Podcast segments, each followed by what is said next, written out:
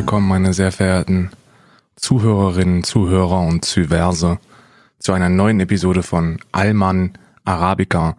Erneut ohne Alman.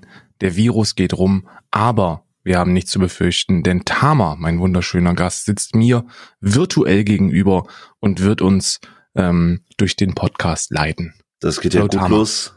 Das geht ja gut los, Karl. Hi. Ähm, ja, ich bin wieder dabei. Ich hoffe, die Leute werden noch eine Episode ertragen. Aber zum Glück ist Say bald wieder gesund. Er hat es ja schon angekündigt. Morgen ist er wieder fit. Ähm, scheint sich gut genesen zu haben. Das ist sehr, sehr gut. Ähm, es freut mich jetzt nochmal eine, eine Folge dabei zu sein. Es hat wirklich Spaß gemacht beim letzten Mal. Ich denke, wir kriegen auch diesmal die Zeit wieder gut rum. Ähm, hast aber jetzt schon, hast schon direkt versaut jetzt, ne? Weil Wieso? Ähm, ja, du bist ja der Allmann. Und der Ich bin Arabiker. Arabiker. Wie, Nee, du hast stimmt, beim letzten ich bin Mal Arabiker. gesagt, ja, nee, du hast beim letzten Nee, ich Mal bin gesagt, du bist Allmann. Ich weiß Ja, es klar, gar nicht. Ich bin nur froh, dass ich nicht kanakisiert bin. Und Ja, der ist Arabiker. Stimmt, das ist richtig. Und weil, weil hast du gesagt, wir sind, wir, das ist eine Folge Allmann, Allmann. Weil wir sind beide Allmanns. Und jetzt gerade hast du gesagt, wir sind ohne Allmann da, weil Stay nicht da ist. aber wir sind doch, also Stay ist doch auch Allmann. Ja, aber du hast ihm diesen Arabiker-Flair gegeben. Ah, okay. Ja, habe ich. Fangen wir nochmal an. Ja. Hallo und herzlich willkommen bei Allmann Allmann, der zweiten Episode ohne Arabica. Kannst du das So bitte mit besser, Intro nochmal neu machen? Ja, Sekunde. Warte, wir starten in drei.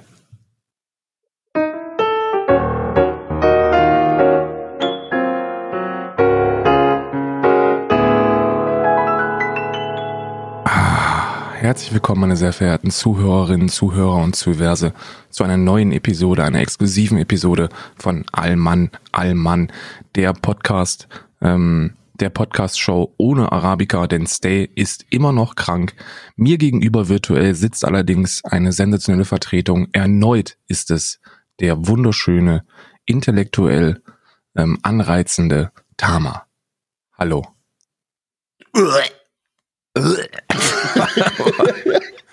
War besser, also war Boah, besser. diese, ja, aber wie du, wie du übertreibst wirklich mit dieser Vorstellung. Was soll denn das? Man Sag muss sich ein bisschen. Der Tamam ist da. Tamam ist da. Tamam. Tamam ist da. Ja, wir haben. Viele von euch haben mir gesagt, ey Bruder, das ist total cool, wenn man über gesellschaftskritische Themen mit Tama spricht. Deswegen werden wir heute natürlich direkt wieder neu reinschießen. Äh, wir sprechen heute über das Placement von Knossi.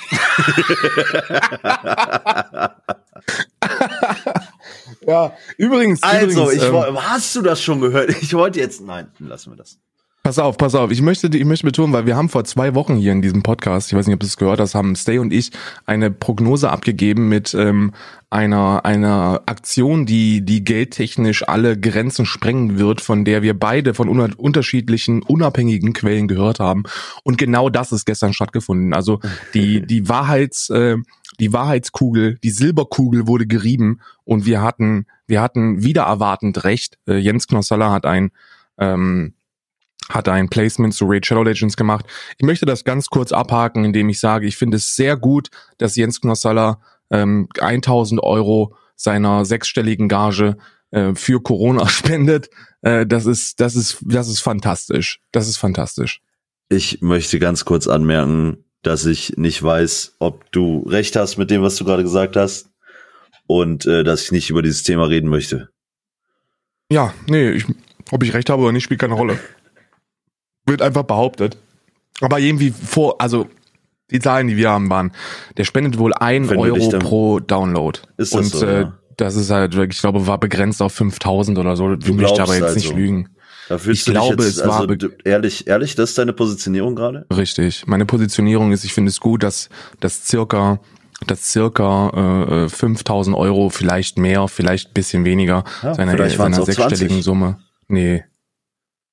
Da sind, das, das hätten sie du nicht Quellen? bezahlen können. Bitte? Hast du Quellen? Ja, Quellen sind die Leute, die den, die den Stream gesehen haben. Ne? Also Ich die Leute, die den auf, Stream ja. gesehen haben. Ich, ich, ich weiß, habe auch nur mitbekommen, dass irgendwas ähm, abgegeben wird. Ähm, äh, an welche Organisation, keine Ahnung. Ich habe ehrlich gesagt von dieser ähm, Twitch-Thematik da rund um Jens Knossalla nicht viel, nicht viel mitgekriegt. Ich, Das ist, Keine äh, das ist ein Schnelltest, den hat Knossi entwickelt. Die geht in seiner eigenen Bosch, Stiftung. Boah, ja, bitte, genau, lass uns darüber reden. Boom, Ja. das geht durch die Decke, Bruder. Ja, Mann, ja, Mann. Bosch, Bosch. Wer, wer kennt nicht die Ich guten Bosch gekauft Bohrmaschinen? Ich bin, ich bin, da- oh Gott, das darfst du nicht sagen, weil ansonsten, ansonsten so. denken sie, oh Thomas, der ist so Ich schlau, keine, der hat nein. Aktien. Ja, wir, haben keine Aktien gekauft. Aber vielleicht, also Bosch auf jeden Fall. Bosch, Bosch, Bosch ist ja ein, ähm, ein, ein äh, eigentlich Autozulieferer. Das ist so die die Haupteinnahmequelle des Unternehmens. Aber wir kennen sie halt von. Ich, ich kenne Bosch von von Bohrmaschinen. Wenn Ist ich an Bosch denke, Einnahmequelle?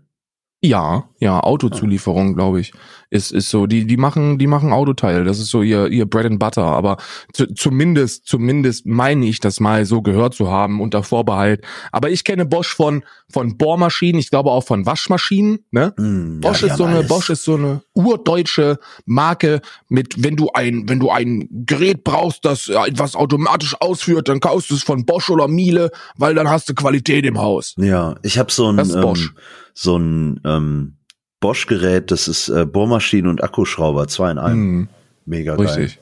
Mega gut, auch Bosch, mega gute Marke und die haben eine ganz, ganz kleine medizinische Abteilung.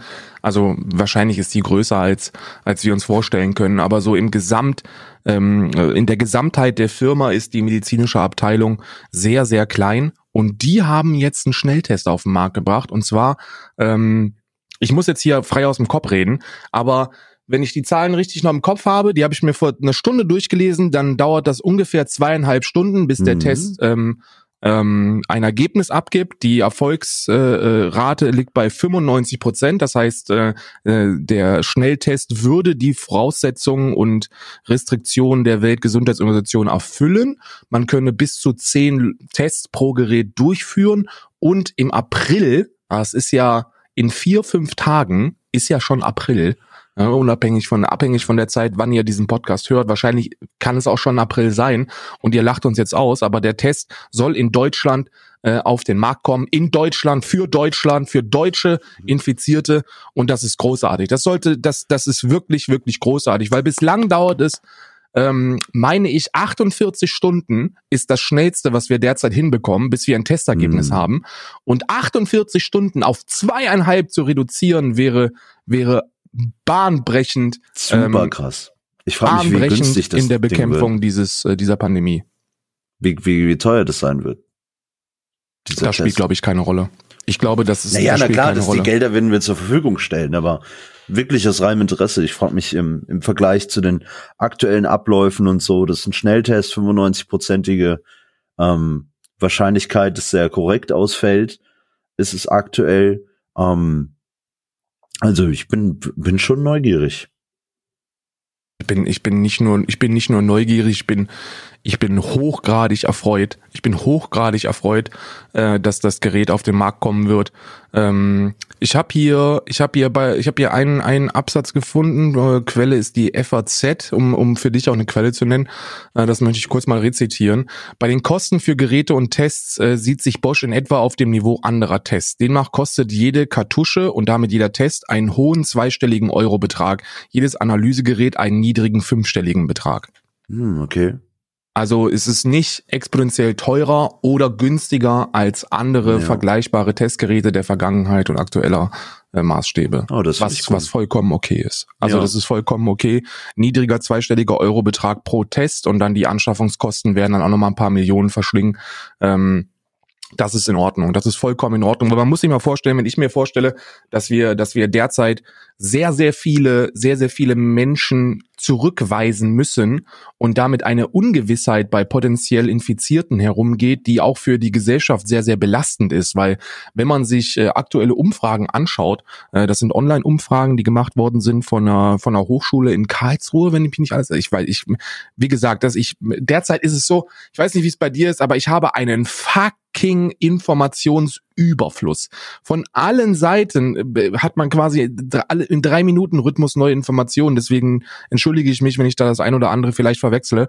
Aber es war jedenfalls eine Hochschule, die diese Umfragen online gemacht hat. Und da ist wohl eine der, der größten Kritikpunkte äh, ähm, an dieser Pandemie und an der Krisenbewältigung, dass die Leute mit, ähm, mit Symptomen keine Gewissheit kriegen würden.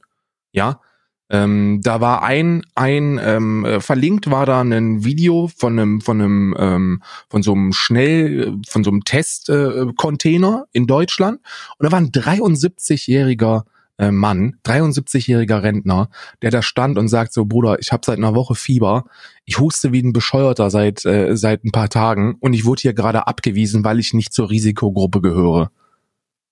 Hey, hast du nicht gerade gesagt, das war ein Rentner? Ein 73-jähriger. Das verstehe ich jetzt nicht. Ich habe es auch nicht verstanden, weil wenn das nicht die Risikogruppe ist, was ist denn dann die scheiß Risikogruppe? Hm. Unangenehm Lustig. auf jeden Fall. Jedenfalls ist äh, ja, ja, sehr unangenehm und das zeigt, wie wenig dieser Tests derzeit vorhanden sind und wie viel äh, Selektion da betrieben werden muss, was die, was äh, was den Test angeht. Ich kann ein Update geben zu Isa. Isa ist jetzt äh, drei Tage zu Hause, also äh, war jetzt drei Tage lang zu Hause, weil die gesagt haben, die testen sie nicht und äh, sie soll jetzt erstmal drei Tage Symptome beobachten, ob das schlimmer oder besser wird und abhängig von dieser drei Tage soll sie dann 14 Tage in Quarantäne oder wieder zur Arbeit kommen. Ne? Aber ein Test ist nicht drin. Krass, oder? Das schockiert mich ein bisschen. Ich habe natürlich auch vorbildlich vorgestern, ähm, ich habe vorgestern habe ich mich leicht fiebrig gefühlt. Ja? Ja. Kennst du dieses dieses kalt-warm Gefühl, was man in sich hat? Und ich habe auch äh, ich habe auch einen leichten Husten, aber jetzt nicht schlimm. Also ich bin mir geht's mir geht's tipptopp in Ordnung. Aber ähm, äh, vorbildlich, äh, wie ich bin, habe ich natürlich sofort angerufen, habe einen Arzt konsultiert telefonisch und habe äh, über meine Symptome berichtet. Und äh, er sagte, ja, bleib mit dem Arsch zu Hause. Das war original so, nicht so nach dem Motto, ja, komm, komm, wir testen das oder sonst irgendwas, sondern es halt keine Chance, dass ich in irgendeiner Ja. Form einen Test Aber hat er würde. deine- Bleib halt mit dem Arsch zu Hause. Hat er deine Daten angefragt? Ja, hat er. Hm. Hat er Anschrift, Geburtsdatum ähm, und äh, Geburtsname. Alles angefragt, alles dokumentiert, aufgenommen. Ähm, Das ist also ich Wichtige. gehe, ich gehe davon aus, dass das, äh, dass da äh, intern Listen geführt werden ähm, von von Personen, die äh, Ärzte konsultiert haben. Ne? Musste Isa da was angeben? Irgendwie Isa hat halt na, se- aus dem. Haushalt und so weiter? Ja, Ja, ja. Isa ist, Isa war, Isa ist, bevor sie in den ersten Tag der, ähm, der, der des, des Kurzurlaubs quasi, der drei Tage Krankheit gegangen ist, musste sie angeben, mit welchen Personen sie innerhalb der letzten 14 Tage außerhalb des Krankenhauses Kontakt hatte. Äh, dann musste sie ihre komplette, ihren kompletten Stammbaum quasi aufschreiben mit allen derzeit ähm, äh, im Umkreis lebenden äh, Familienangehörigen, was glücklicherweise nicht viele sind, und äh, ähm, dann noch alle, Konta alle Kontaktpersonen ähm, mit denen sie erwiesenermaßen gesellschaftlich äh, in Verbindung war. ja. Das wurde alles dokumentiert, bevor sie dann äh, drei Tage los ist. ja, ja. das ist gut. Bei mir wurde das nicht gemacht, also ich wurde nicht gefragt, mit wem ich da abhänge, aber das war ja auch nur ein Telefonat, ne? Ja. Wichtig ist, dass sie deine Daten haben. Ja, Schnelltest. Schnelltest, Schnelltest, Schnelltest. Sehr, sehr schön. Sprechen wir jetzt über ein Thema, was, glaube ich, sehr, sehr lange dauern wird. Ähm, es es äh, handelt immer noch, also es ist natürlich Corona, aber derzeit wird eine sehr, sehr interessante und für mich auch sehr herausfordernde, äh, herausfordernde, herausfordernde, herausfordernde Diskussion geführt.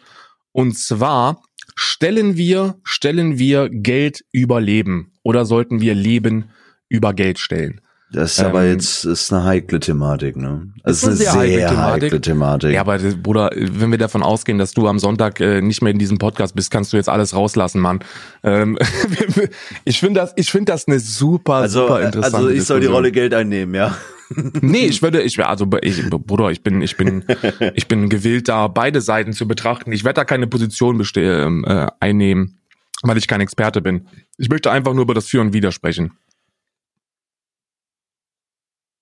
Gib mal, eine, gib mal eine halt- Einleitung. ist-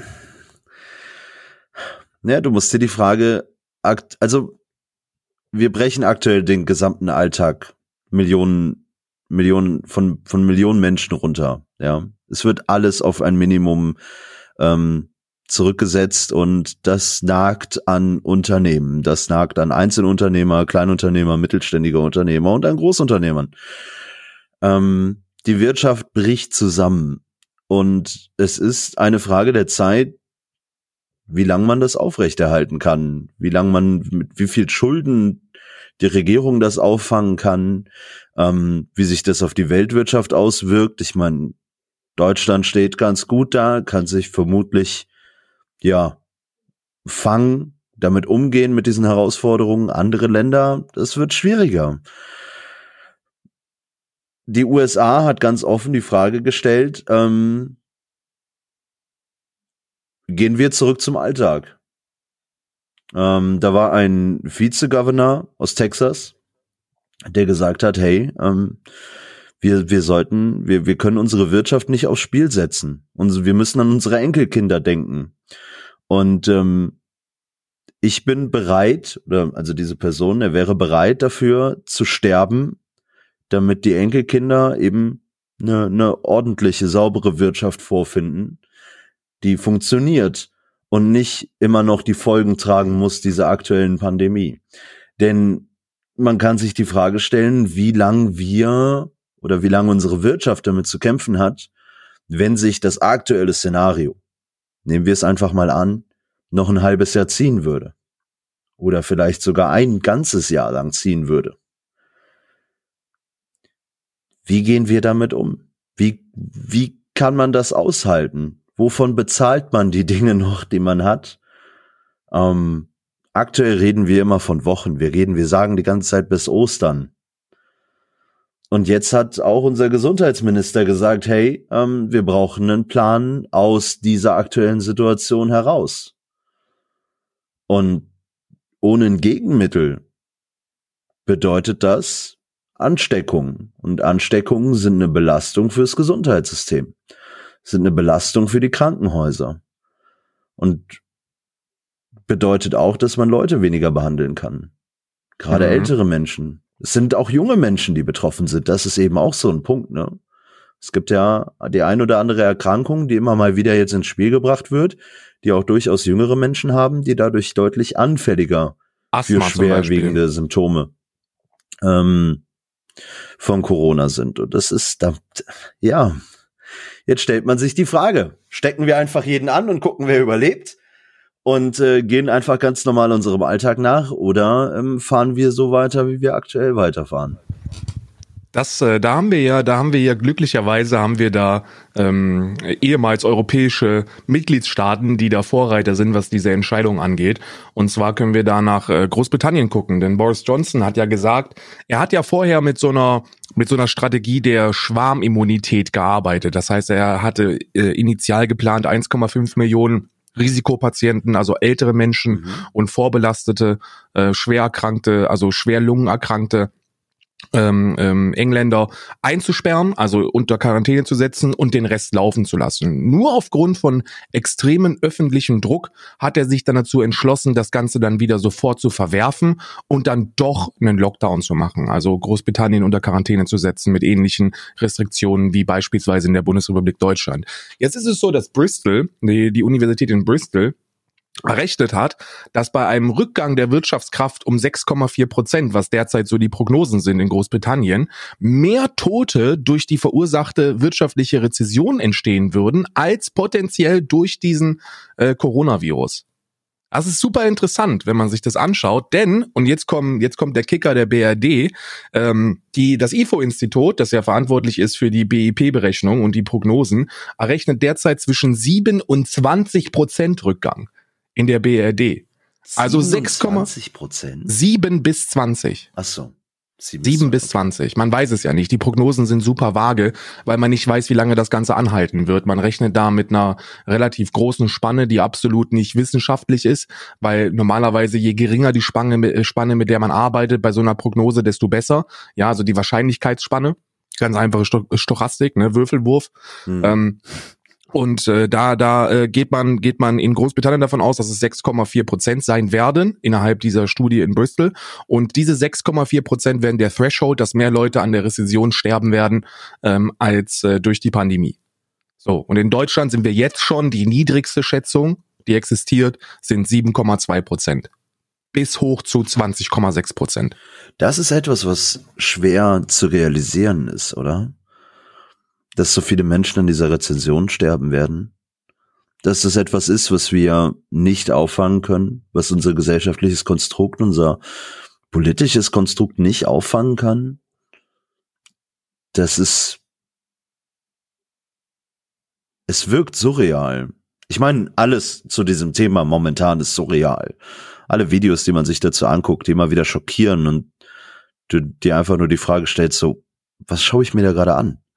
Ähm, jede, jede Neuigkeit und jede neue bittere Zahl, dann diese China-Thematik, wo du dir denkst, so ist es, stimmt es, was die sagen? ähm, oder oder 0,4 Prozent ne? erzählt, ja. Oder du guckst nach Russland und sagst so, äh, ja, ähm, meine sehr verehrten Damen und Herren, wir haben viele Tote, aber diese Tote sind alle an Lungenentzündung gestorben, war nicht Coronavirus. Blöd, war nicht Coronavirus, war Lungenerkrankung. Das ist halt, das ist halt lustig, ne? Also die, also was was auf der Welt passiert, ist sehr sehr witzig. Ähm, witzig ist übrigens auch die Entscheidung, die uns möglicherweise vom Bundesverfassungsgericht abgenommen worden ist, und zwar im Jahr 2006. Denn äh, wenn wir uns da angucken, da gibt's ein, da gibt's einen Entscheid, äh, und zwar ist der beruhend auf äh, 9/11. Okay. Ja, folgendes Szenario: Ein Passagierflugzeug fliegt wissentlich über eine längere Spanne auf ein scheiß Hochhaus zu. Okay. Was machen wir mit diesem Passagierflugzeug? Schießen wir es ab oder mhm. schießen es oder schießen wir es nicht ab? Das ist dieses bin ich bin ich in bin ich gewillt als Regierung zu entscheiden, dass Menschen sicher sterben werden, um das Gemeinwohl einer Mehrheit aufzuwiegen. Mhm. Und da hat das Bundesverfassungsgericht 2006 entschieden, nein, das machen wir nicht. Menschenleben sind nicht aufzuwerten. Du kannst nicht sagen, potenziell sterben so und so viele, deswegen lassen wir jetzt so und so viele sterben. Und das spricht direkt gegen eine äh, Entscheidung, ähm, äh, die gefällt werden könnte, dass wir sagen, wir opfern die Risikopatienten. Aber das was müssen ja wir ja gar nicht sagen. Bitte? Aber das müssen wir ja nicht sagen. Ja, aber es ist doch derzeit, wenn man, wenn man ja sich zum also Beispiel. Das, dein, dein Szenario, das, der Vergleich ist ganz gut, ähm, aber er zieht nicht, glaube ich. Wenn du dir die aber Frage genau, stellst, genau ob es wieder zur Normalität geht.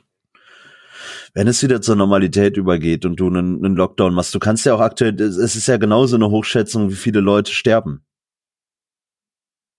Aber es sind doch Expertenhochrechnungen, die von, von etablierten Institutionen und von Krisenräten als erwiesen gelten. Ja, aber nehmen wir diese Maßnahmen an, die Johnson beispielsweise am Anfang vorgeschlagen hat. Ja. Was ist damit? Also, dass du die einfach, dass du die dass einfach du die Gefährdeten, die Gefährdeten sperrst du aus sozusagen oder sperrst du ein. Richtig. Ja. Richtig. Und da, und da kann man auch aktuelle Zahlen nehmen. Denn, und das wissen wir ja zum Glück, äh, nehmen die Alten das ja auch nicht so ernst mit ihrem, mit ihrem. Also die Risikogruppen nehmen das auch nicht so ernst, wie sie es eigentlich nehmen müssten. Die siehst du nämlich auch, äh, auch mit diesem, mit diesen Ausgangsbeschränkungen immer noch in Parkanlagen und in Baumärkten und sonst irgendwo, weil sie sich ihre Freiheit nicht leben lassen. Ja, richtig. Weißt du? Also bist du wieder von einer sehr, sehr, sehr, sehr gravierenden Entscheidung, die du treffen müsstest, nämlich wenn du diesen Lockdown, der derzeit auf die, auf quasi komplett Europa liegst, wenn du den lockern würdest, um die Wirtschaft zu stabilisieren und zu gewährleisten, dass das BIP nicht so sinkt, wie es derzeit prognostiziert ist, dann müsstest du die Risikogruppen komplett wegsperren. Also da sprechen wir dann von einer kompletten Ausgangssperre, weil du kannst es nicht in deren Eigenverantwortung legen. Derzeit ist die Eigenverantwortung bei dieser Ausgangsbeschränkung folgende. Wenn du dich, wenn du dich in der Lage fühlst, in einer Gruppe von maximal zwei Personen einen Spaziergang äh, zu machen oder Sport alleine oder oder oder oder, dann kannst du das tun.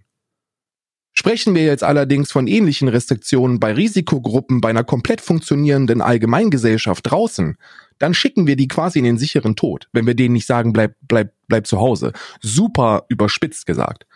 Aber ja, die Alten würden nicht drin bleiben. Die Risikogruppen würden nicht drin bleiben. Das zeigt das Verhalten der Leute derzeit zu, zu, zu fast 100%iger Sicherheit. Das heißt, die Entscheidung, die du in einem Johnson-Szenario treffen müsstest, wäre, wenn ich den Rest der Gesellschaft auf die Straße schicke, um Herdenimmunität ähm, äh, herbeizuführen, also alle infizieren sich möglichst schnell, die gesunden und weniger risikobelasteten Leute würden dadurch eine Immunität äh, entwickeln, und äh, damit wäre das Ganze relativ schnell wieder äh, im Okay-Bereich unter der Prämisse, dass die Alten drinnen bleiben und sich nicht infizieren. Und selbst dann, selbst dann stellt sich die Frage, wann lasse ich die Alten wieder raus? Und wissen wir dann schon wissenschaftlich genug über den Virus, um zu garantieren, dass die sich dann nicht infizieren? Ja, das kannst du erst machen, wenn ein Gegenmittel da ist, ne? Richtig, kannst du erst machen, wenn ein Gegenmittel da ist. Derzeitige Prognosen sind, wir haben, da wird ein Medikament getestet, das hat eine 90-prozentige Erfolgschance bei, bei, äh, bei ähm, bei äh, Schwererkrankten. In China wurde das getestet. Du meinst die Sache mit Roche? Und, richtig. Hm. Das ist ein Schweizer äh, Pharma. Äh, Unternehmen, das wohl ein Arthritismittel äh, hat, das in China seit Februar getestet wird und da eine sehr, sehr große äh, Heilungsrate hat. Ja, Wobei da auch ich das da wieder- muss man vorsichtig sein. Ne? Es gibt Da muss man kaum vorsichtig Quellen. sein. Reuters hatte vor fünf Tagen oder so einen Artikel dazu und das war auch nur viel Mutmaßung. Ja, heute, heute sind sehr, sehr viele Artikel dazu released worden. Ja, aber da habe ich keine seriöse Quelle gefunden. Äh, ich habe also ich habe auch keine keine 100 Pro- also keine Quelle, wo ich jetzt sage, Also, ja, eben. pack Das- Jungs. Da war keine dabei, wo man eigentlich sagen würde, okay, den vertraue ich da. Der Ursprung, der Ursprung ist halt der folgende. Da gibt's ein Arthritismittel, das stellt eine Schweizer Pharmafirma her. Das soll jetzt richtig pumpen. Das soll das, das soll das produzieren bis zum geht nicht mehr, basierend auf auf äh, äh, Berichten aus China. So und Berichte aus China, seriöse Quelle, Corona-Pandemie. Das sind viele Triggerwords, die man normalerweise nicht in einen Satz packen sollte derzeit.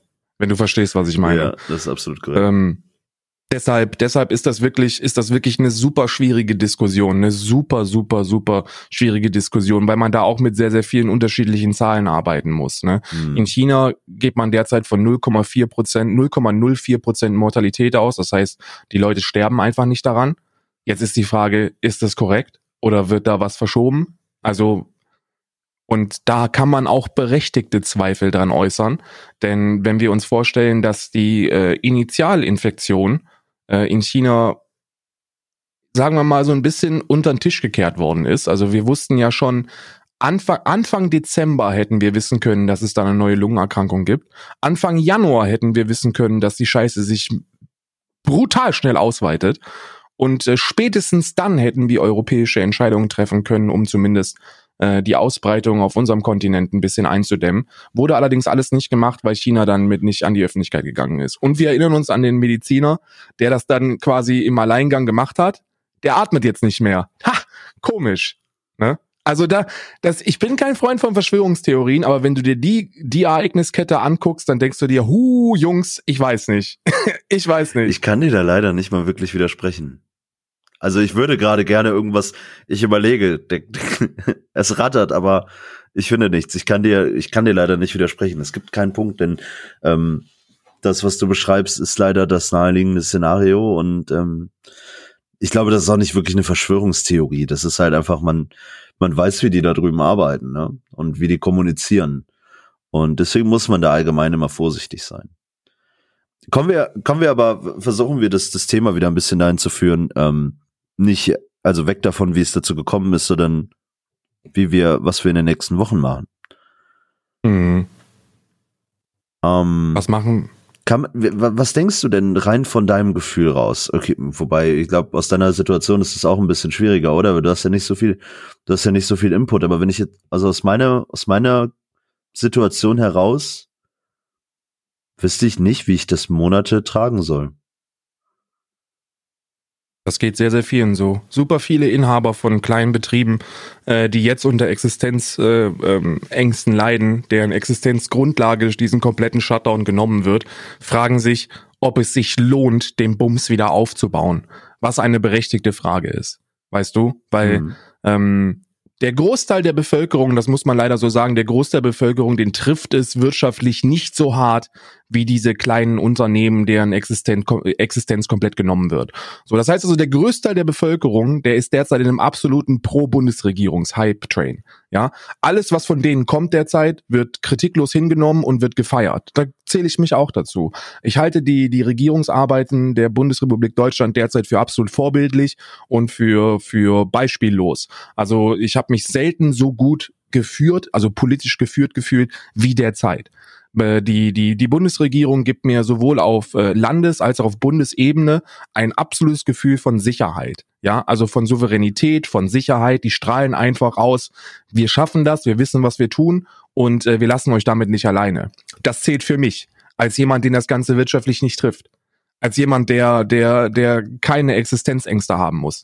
Als jemand, dessen, dessen Einkommen durch diese Scheiße äh, nicht, nicht gedämmt wird. Als jemand, der nicht sein Unternehmen verlieren wird, nur weil da diese Pandemie und dieser Shutdown ist. Ich kann nicht für die ganzen Kleinunternehmer sprechen. Für die ganzen Leute, die, die, deren Existenz derzeit einfach weggenommen wird. Also, und die werden sich berechtigt fragen, lohnt es sich? also auch darüber hinaus, ähm, also die Regierung macht schon eine gute Sache, zumindest von der Einschätzung her. Wenn man ein, ein objektives Bild darauf hat, beziehungsweise sich da ähm, distanziert oder das distanziert betrachtet, was da passiert, ähm, dann kann man eigentlich nur sagen, so, das ist gut, was die machen. Es gibt Situationen, wo man aktuell merkt, okay, die schwanken wieder ein bisschen um. Vor einer oder zwei Wochen hat man ein bisschen was anderes gesagt, aber ich glaube, das ist ganz natürlich bei diesem aktuellen Verlauf.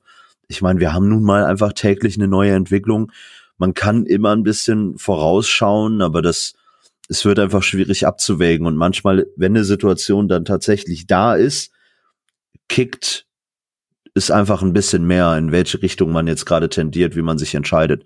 Ähm, wir haben, wenn wir so weitermachen, ähm, in den kommenden drei Monaten bei dieser, bei dieser Schließung, bei dieser, bei diesem Shutdown, kann man eigentlich fast schon sagen, ähm, sollen es 500 bis 800 Millionen äh, Milliarden Euro sein, die die wir verlieren, die die deutschen Haushalte verlieren. Jetzt haben wir ein Hilfspaket von 1, 150 Milliarden abgeschickt.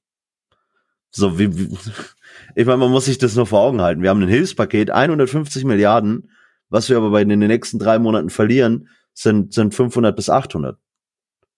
Richtig. Das heißt also derzeit, und das fordern eigentlich auch alle Ökonomen, die, die ernst zu nehmen sind, was jetzt essentiell wichtig ist, ist eine gute Exit-Strategie. Die Leute müssen wissen, wo es hingeht. Dieser, dieser Shutdown, dieser Lockdown, diese, diese Gegenmaßnahmen gegen die Ausbreitung, flatten the curve, wie man so schön sagt dieser Tage, hm. das ist alles super. Damit sind alle d'accord. Das, das feiern alle. Aber jetzt heißt es, wir können das ja nicht ewig so weiterlaufen lassen. Wir müssen uns jetzt im besten Fall schon darüber Gedanken machen, nach einer Woche, wo das, wo das komplette System stillsteht. Was dumm eigentlich ist, oder? Ich meine, man merkt, wie, wie, wie, wie schnell wir gerade schalten und wie schnell die Sorge kickt. Wir, wir sind ja noch nicht mal in der Inkubationszeit rum. Ja, aber da, da, das spielt ja keine Rolle. Ob wir, ob, ob die, ob die Leute wollen Entscheidungen, die Leute brauchen Direktive. Mhm. Und ich glaube, das haben wir in der, in der Initialbekämpfung dieser, dieser Pandemie sehr, sehr gut gelöst. Viele werden jetzt wieder sagen, Spahn hat ja im Februar gesagt, das ist gar nicht so schlimm, das ist, haben wir nichts zu befehlen. Ja, ist in Ordnung. Wir am Anfang wurde relativiert, aber als es dann ersichtlich wurde, dass die Scheiße ernst ist, ja, als äh, das Robert Koch Institut gesagt hat, nehmt den Bums ernst, ihr Wichser, wurde es ernst genommen. Und äh, ich, ich denke, ich denke, wir, wir haben ähm, die ersten Schritte sehr, sehr vorbildlich als Bundesrepublik gelöst auf politischer Ebene. Aber jetzt ist es umso wichtiger, den Leuten in der Zeit, wo sie sehr viel Zeit haben und ähm, wir alle wissen, Existenzängste kicken dann rein, wenn du viel Zeit hast nachzudenken. Das ist so, das ist so dieses, je mehr Zeit der Mensch zur Verfügung hat, desto mehr macht er sich Gedanken um die Dinge, die kommen könnten und malt sich irgendwelche Horrorszenarien aus und denkt sich, wie, wie, wie kann ich das machen? Was, was passiert im April? Was mache ich im Mai? Oh mein Gott, im Juni, da weiß ich überhaupt gar nicht mehr, was ich machen soll, weil wenn man von Rücklagen spricht, dann sind die meisten Kleinunternehmer so, dass sie sagen, ja, so drei, vier Monate würden vielleicht gehen, wenn ich meinen Lebensstandard runterfahre, aber ab dann wird es schon sehr, sehr schwer, die Miete überhaupt bezahlen zu können. Das sind Zahlen, die, die auf dem Scheißmarkt sind. Das ist, das ist, das ist einfach so. Man kann nicht davon ausgehen, dass jedes Unternehmen auf diesem Planeten die 70-30 Rücklagenstrategie fährt, die eigentlich wirtschaftlich empfohlen ist, ja. Auch wenn man eine 70-30 Rücklagenstrategie fällt, kann man immer wieder in Situationen sein, wo es einfach herausfordernd ist.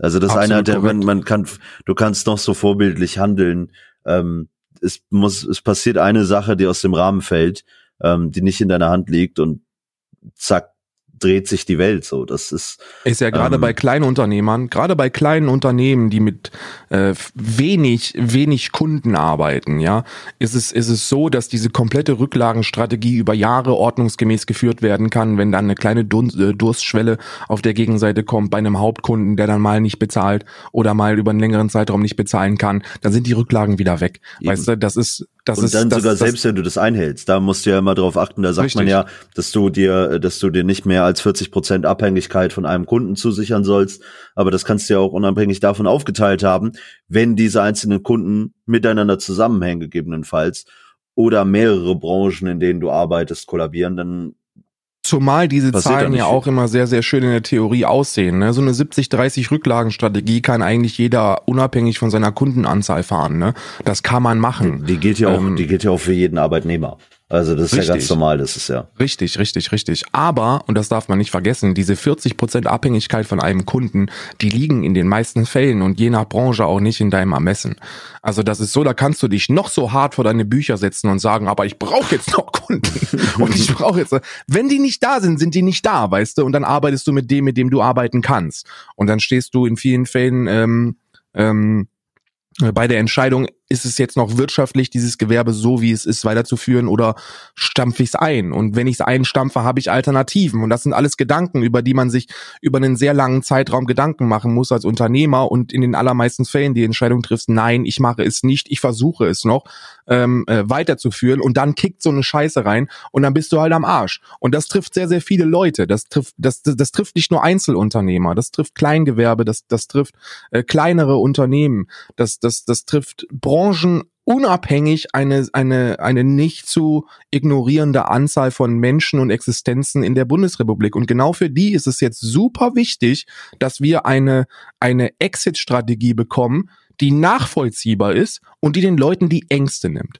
Weil wenn wir eins wissen aus der Vergangenheit, wir haben noch nie mit so einer Pandemie kämpfen müssen in der westlichen Welt.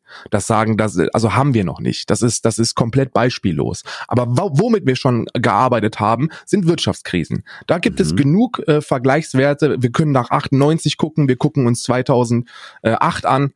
Das sind alles, das sind alles äh, weltpolitische Finanzmarkt äh, ähm, Dinge, die dort passiert sind, die zu Rezession hätten führen können. Und da wissen wir ganz genau, wenn wir keine Aufklärung betreiben und mit Aufklärung meine ich, wenn wir den Leuten keine Perspektive bieten, dann verfallen sie in Panik und Panik führt dazu, dass die ganze Scheiße noch schlimmer wird. Jens Spahn hat sich ja schon positioniert, ne? Hat er gesagt, bis Ostern soll ein Paket stehen, beziehungsweise soll ein Plan stehen, ähm, wie wir da raus können.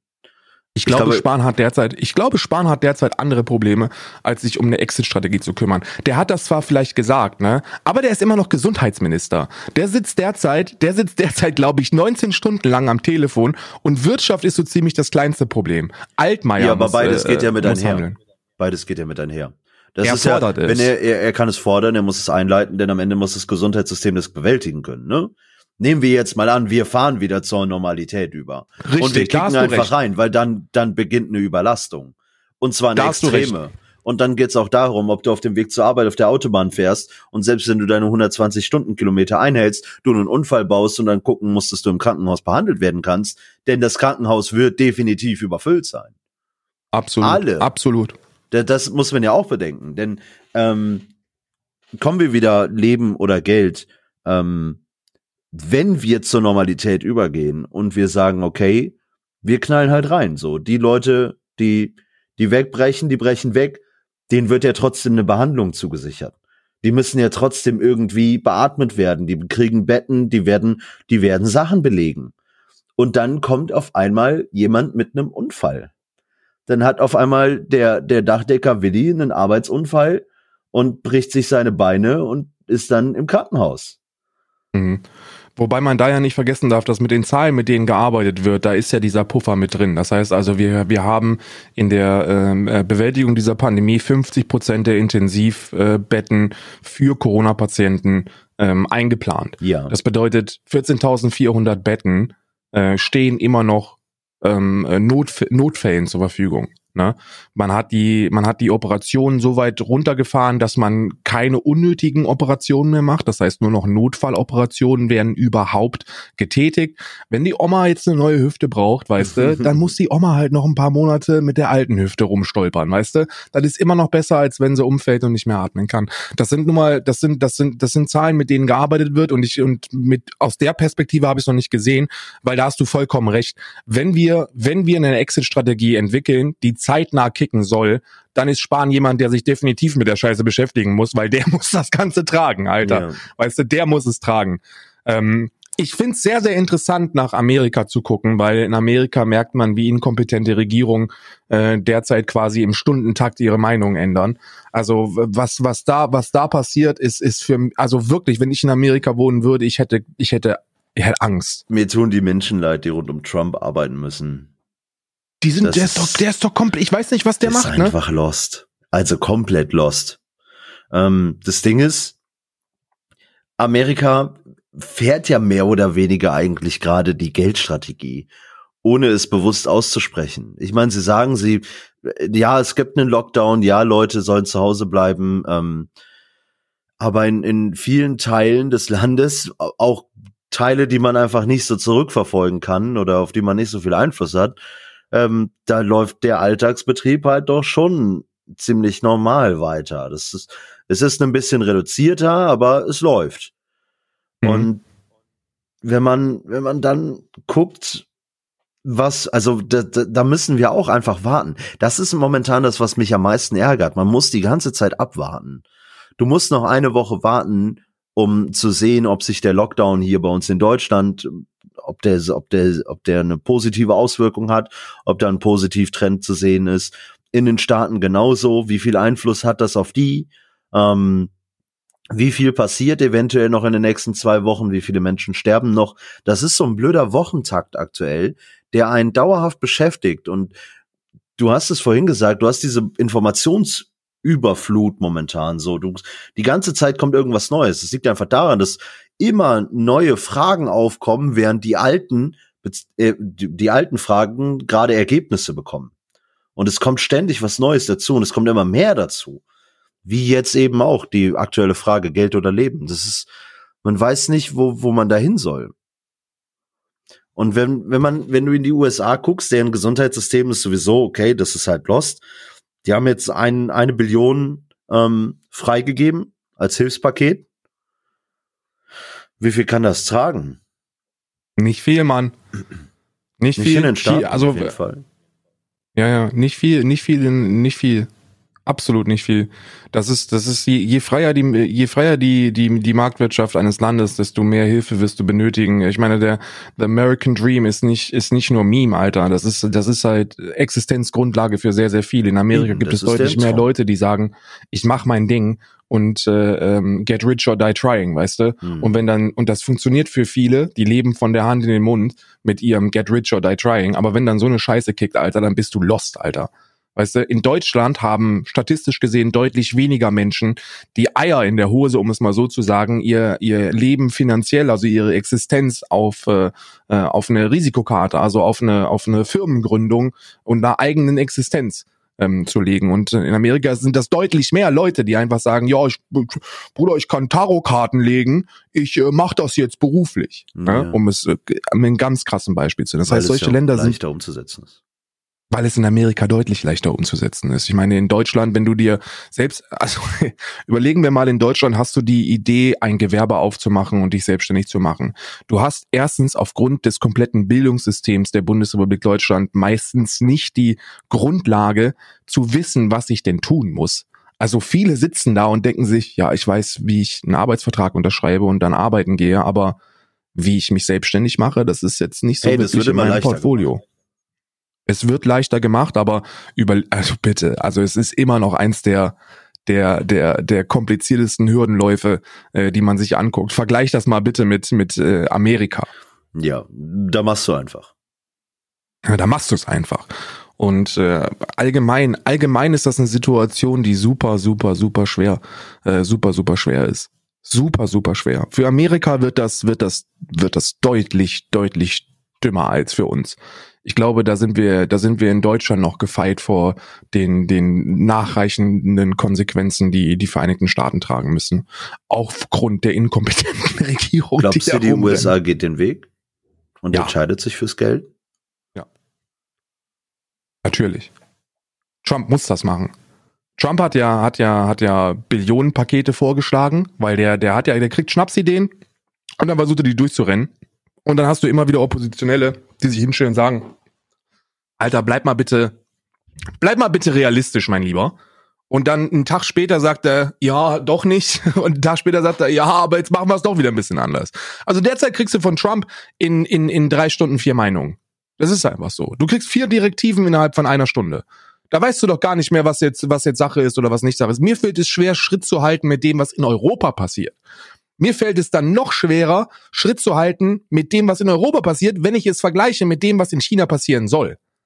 Das fällt mir so schwer, das Ganze einzuordnen. Ich weiß es einfach nicht, wegen diesem ganzen Informationsüberfluss. Und dann gucke ich nach Amerika und lese quasi alle 30 Minuten irgendeine neue, irgendeine neue Amtshandlung. Weißt du, da, wie sollst du da Schritt halten? und wie sollen die Amerikaner kapieren, was da abgeht? Weißt du, die Amerikaner also rund, wenn du es runterbrichst, dann ist das, was in, was in Amerika derzeit relevant ist für die Leute und für das Empfinden der Bevölkerung, dass die Zelte aufbauen, wo die die Toten lagern. Ja. Das ist das, was die Leute sehen und dann interessiert die das nicht, ob Trump sagt, we have everything. Nein, habt ihr nicht. Ihr habt Zelte mit Toten drin, Bruder. Apropos Tote, äh, wir haben jetzt mit Spanien äh, das nächste europäische Land, das mehr Tote verzeichnet als China. Eben gerade. 3434 Menschen. Ich weiß nicht, was ich China zu diesem Thema noch sagen soll. Ehrlich gesagt, ich weiß es nicht. Karl, ich weiß es nicht. Es ist, ich, es, es zieht runter. Ich find's, ich find's, ich finde, ich fühle mich da ein bisschen alleingelassen. Also alleingelassen mit der Tatsache, dass das nicht angesprochen wird, weil ich glaube. Was willst du denn ansprechen? Was musst du denn ansprechen? Also ich möchte, ich möchte akkurate Zahlen haben. Du meinst möchte, rund um China? Du meinst rund um Spanien? Ja. Worum geht es? Aber das sprechen doch alle an. Aber was willst du denn tun? Was willst, was willst du mit China machen? Das ist die Frage, ne? Das ist die Frage. ja.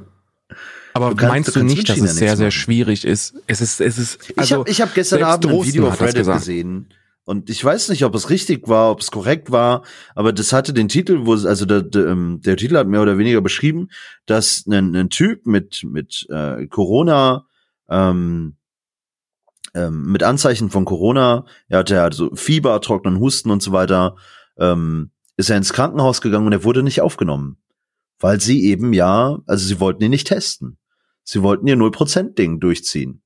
Mhm. Und dann ist das halt eskaliert so. Die haben sich geprügelt. Ich, man weiß nicht, ob das stimmt so. Ist das, ist das ein echtes Video? Ist das jetzt gerade zu dem Zeitpunkt passiert? Ist das vielleicht älter? Hatte das vielleicht andere Ursprünge? Das sind so Dinge, die weiß man einfach nie, ne? Und wir werden, das, es ist einfach absolute Ratlosigkeit und Hoffnungslosigkeit und, und man weiß nicht mehr, wie man vorankommen soll. Und ich kann diese Hoffnung da auch leider nicht geben. Und ich weiß auch leider nicht, wie man wie man nur im Ansatz eine Antwort finden kann. Denn die werden. Ja, ich glaube, ich. Und mal davon abgesehen, selbst wenn, nehmen wir, spinnen wir weiter. Nehmen wir an, China hat recht. Okay, okay. China hat das Virus überstanden. Aber die Maßnahmen, die dafür getroffen wurden, kriegst du ja in keinem anderen Land der Welt durchgesetzt. Außer die so sind wie China. Das ist ja auch so ein Ding. Das geht ja einfach nicht. Du kannst, also hier wird keiner an meine Haustür kommen und mir die Tür zuschweißen, um sicherzustellen, dass ich nicht mehr rausgehe. Das wird halt nicht passieren. Da wird keiner von Tür zu Tür gehen und Fieber messen bei den Leuten. Das wird nicht passieren. Südkorea trifft kluge Maßnahmen. Da kannst du zur wir Arbeit. auch keine Lastertrucks haben. Ja, eben auch. Das ähm, Südkorea trifft gute Maßnahmen. So, da gehst du zur Arbeit, da muss jeder Fieber, da muss Fieber genommen werden. Wenn es passt, dann passt, dann kannst du da bleiben. Wenn nicht, gehst du nach Hause. Ja, aber auch da sind ja die Experten wieder und sagen, dass man infiziert sein kann, ohne überhaupt Symptomatik ja, zu zeigen. Ja, natürlich, aber du musst da es sprichst halt du ja wieder von einer ne? Infektionsausbreitung, die die die einfach nicht die, dazu wissen wir zu wenig. Ja. Das ist ja das perfide. Wenn das ein Virus wäre, mit dem wir schon gearbeitet haben, wo wissenschaftliche Berichte vorliegen, wo wir, wo wir Informationen haben über den Verlauf, über den Infektionszeitpunkt, über die Induktionsrate, wann die Symptome einkicken und wann es gefährlich wird, dann könnten wir damit arbeiten, können wir aber nicht. Und mit wir meine ich Leute, die wirklich damit arbeiten und nicht mich. so, ich meine damit Wissenschaftler und Experten, die sind derzeit händeringend dabei, Zahlen und und und und Werte ähm, irgendwie zu sammeln und da und, und da irgendeinen Sinn rauszumachen hm. und einen Sinn rauszubasteln. Und ich glaube, da kickt China komplett dagegen, Mann, weil China ist ist das Land mit den meisten in bestätigten Infektionen mit einer Dunkelziffer, die wahrscheinlich fern von Gut und Böse ist.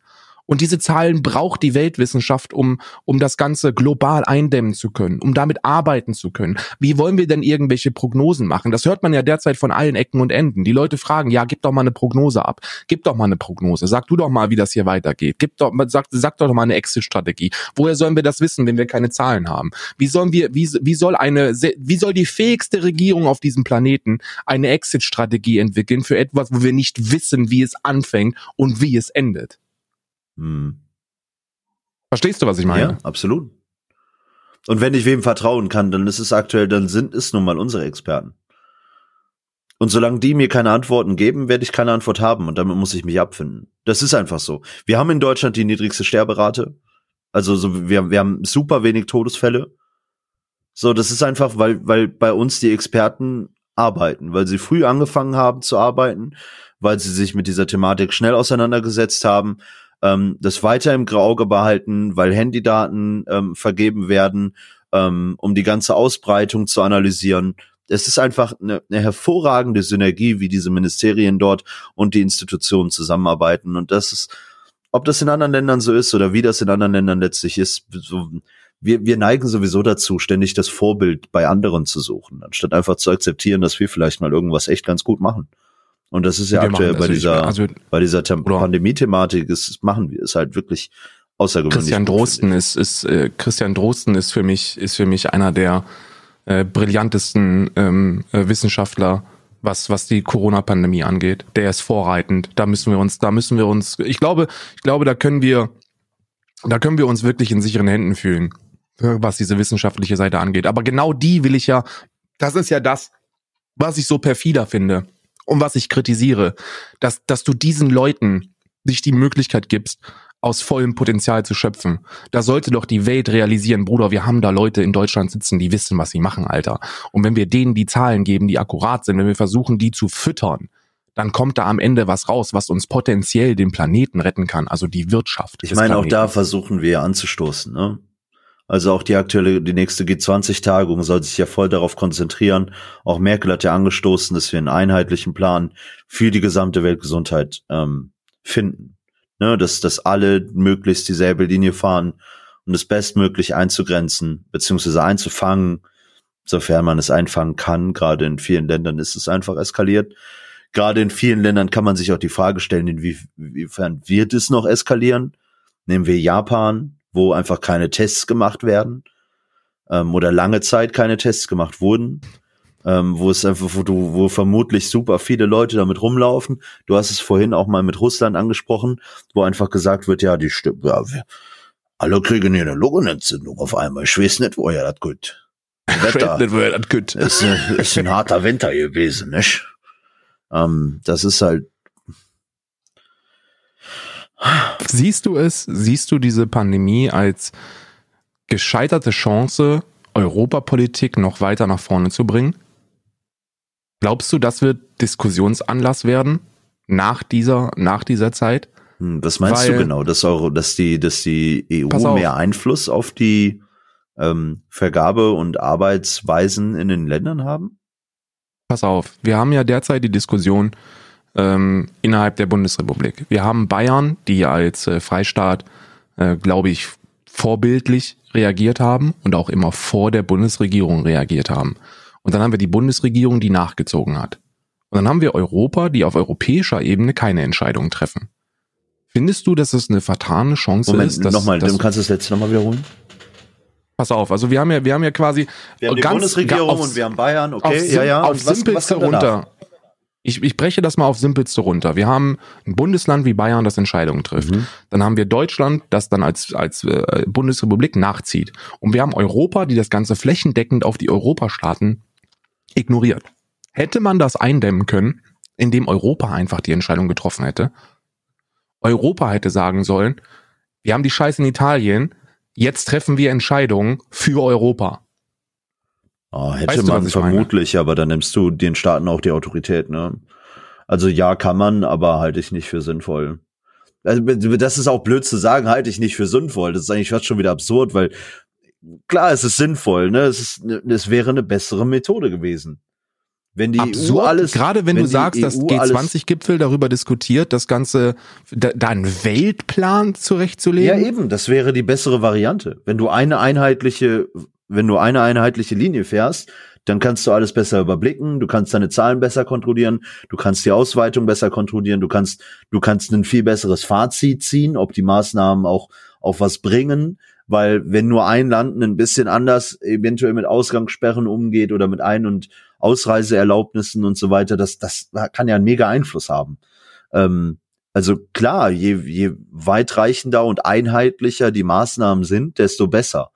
Ähm, Ich glaube aber nicht, dass es sinnvoll ist, nachhaltig jetzt, also in Bezug auf die Zukunft betrachtet, ähm, wenn du, wenn du die, die Kompetenzen der EU betrachtest, irgendwie Entscheidungsgewalt über, über äh, mehr Entscheidungsgewalt über die Staaten zu gewähren.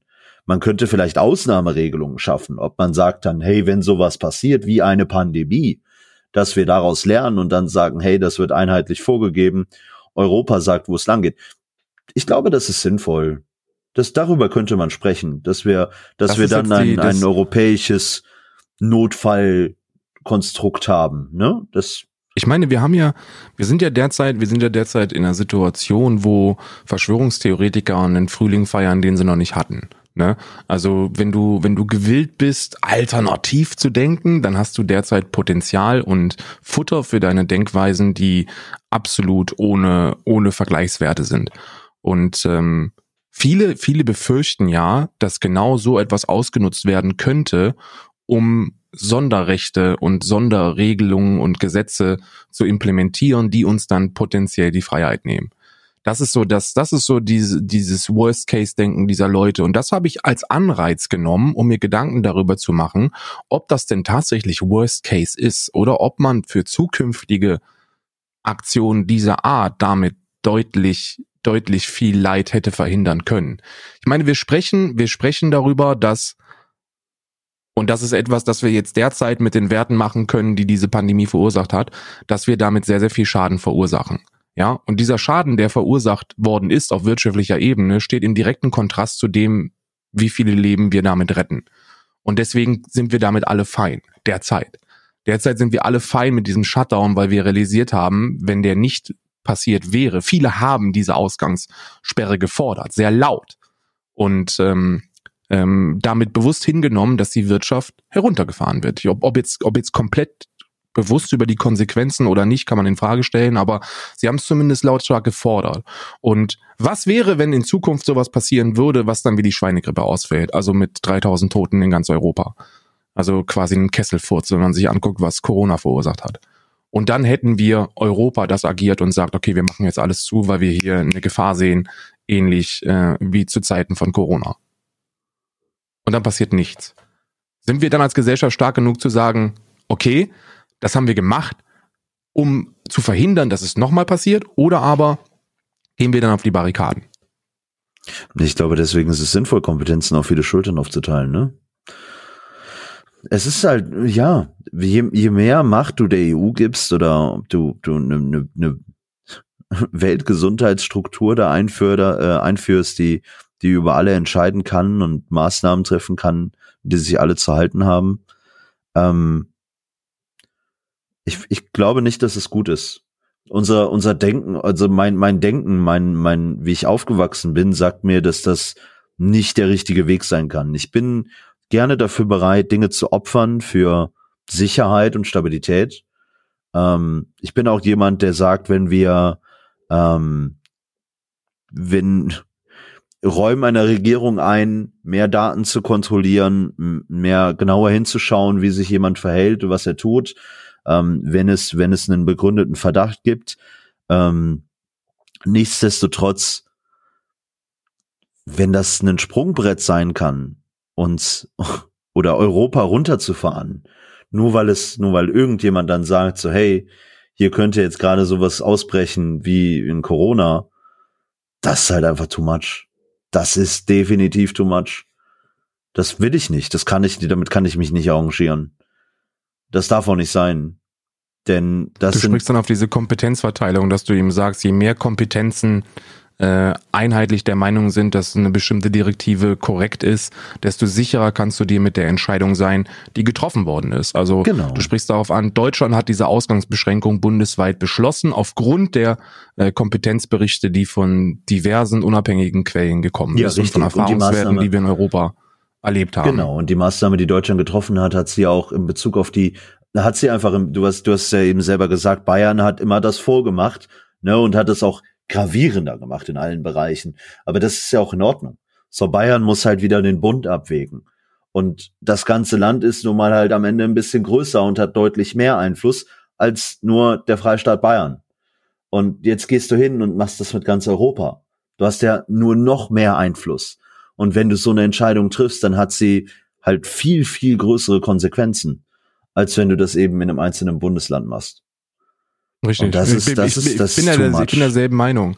Ich habe nur, ich habe nur dieses, diesen, diesen Gedanken in die Runde Mhm. geworfen, weil, weil ich es als sehr interessant betrachtet habe. Ich bin auch der Meinung, weil viele haben, viele haben, ähm, ich meine, derzeit wird überall darüber diskutiert. Viele haben kritisiert, dass äh, Deutschland nicht als als Bundesrepublik einig direkt immer gleich Entscheidungen getroffen hat und wir immer noch Bundesländer haben, die autark Entscheidungen treffen können. Und das ist etwas, das für mich absolut essentiell und wichtig ist, weil wir Risikogebiete haben. Genau, Bundesländer richtig. sind unterschiedlich schwer betroffen und je nachdem, wie wie schwer dieses Bundesland getroffen ist, brauchst du in diesem Bundesland eine autarke Regierung, die unabhängig von der Bundesrepublik Entscheidungen treffen kann, Genau. die gravierender sind oder eben nicht gravierender. Das ist essentiell Ja. für unser Regierungskonstrukt. Das Absolut, muss das funktionieren der- und das muss auch beibehalten Absolut. werden. Absolut. Und genau so sollte auch dieses europäische Konstru- Konstrukt aufgebaut sein, wobei man da dann, glaube ich, auch sehr, sehr viele äh, interessante Schlüsse ziehen kann, wenn man sich die Kompetenzen der unterschiedlichen Regierungen Ja, da hast du natürlich Länder mehr anschaut. Herausforderungen. Ne? Was, was Europa angeht, da hast du einfach ein, deutlich krasseres Gefälle, was, was Kompetenzen angeht, was Zuverlässigkeiten angeht, Transparenz und so weiter. Das ist natürlich, wenn du, wenn du innerhalb von Deutschland über die einzelnen Bundesländer redest, ist mehr oder weniger ein Gleichgewicht. Wenn du aber dann von, von Schweden zu Deutschland nach Portugal oder nach Slowe äh, in die Slowakei guckst, dann sieht die Welt halt schon ein bisschen anders aus. Ne? Das sind doch schon deutlich andere Verhältnisse. Ähm, ist immer eine Herausforderung. Und ich glaube, wie gesagt, dass das sollte die, der, das sollte der EU nicht eingeräumt werden. Und da sollte man auch nicht drüber reden. Was man verbessern kann, sicherlich immer, und daraus lernt man halt in solchen Zeiten, ist die Kommunikationskanäle. Ich glaube, die Bundesregierung hat sich sehr, sehr gut verhalten. Ähm, die hält den Bundestag am Laufen. Ähm, Videokonferenzen funktionieren auch alle super. Es ist die Blütezeit der ITler, die sich freuen und sagen, hey, wir müssen, wir müssen alles, alles ähm, online machen. Können wir bitte ordentliche Infrastrukturen schaffen, um das Ganze hier IT-technisch zu gewährleisten? Das ist eine gute Sache. Und das, das funktioniert und da haben wir gut reagiert und das können wir weiterhin optimieren. Und ich glaube allgemein, dass unsere, unser technischer Fortschritt nur profitieren wird aus dieser aktuellen Krise. Und ähm, ansonsten muss einfach, müssen die Kommunikationskanäle gewährleistet sein. Experten müssen einen direkten Austausch zueinander haben. Behörden sollten im Idealfall auf die Daten von anderen zugreifen können, beziehungsweise es sollte einfach möglich sein, Dinge auszutauschen, Erfahrungsberichte zu teilen, um dann entsprechende, über entsprechende Maßnahmen zu beraten und diese dann einzuleiten. Ja, Mann, ich, ich glaube, das ist, das ist, das ist, äh, sind schöne, wichtige Worte.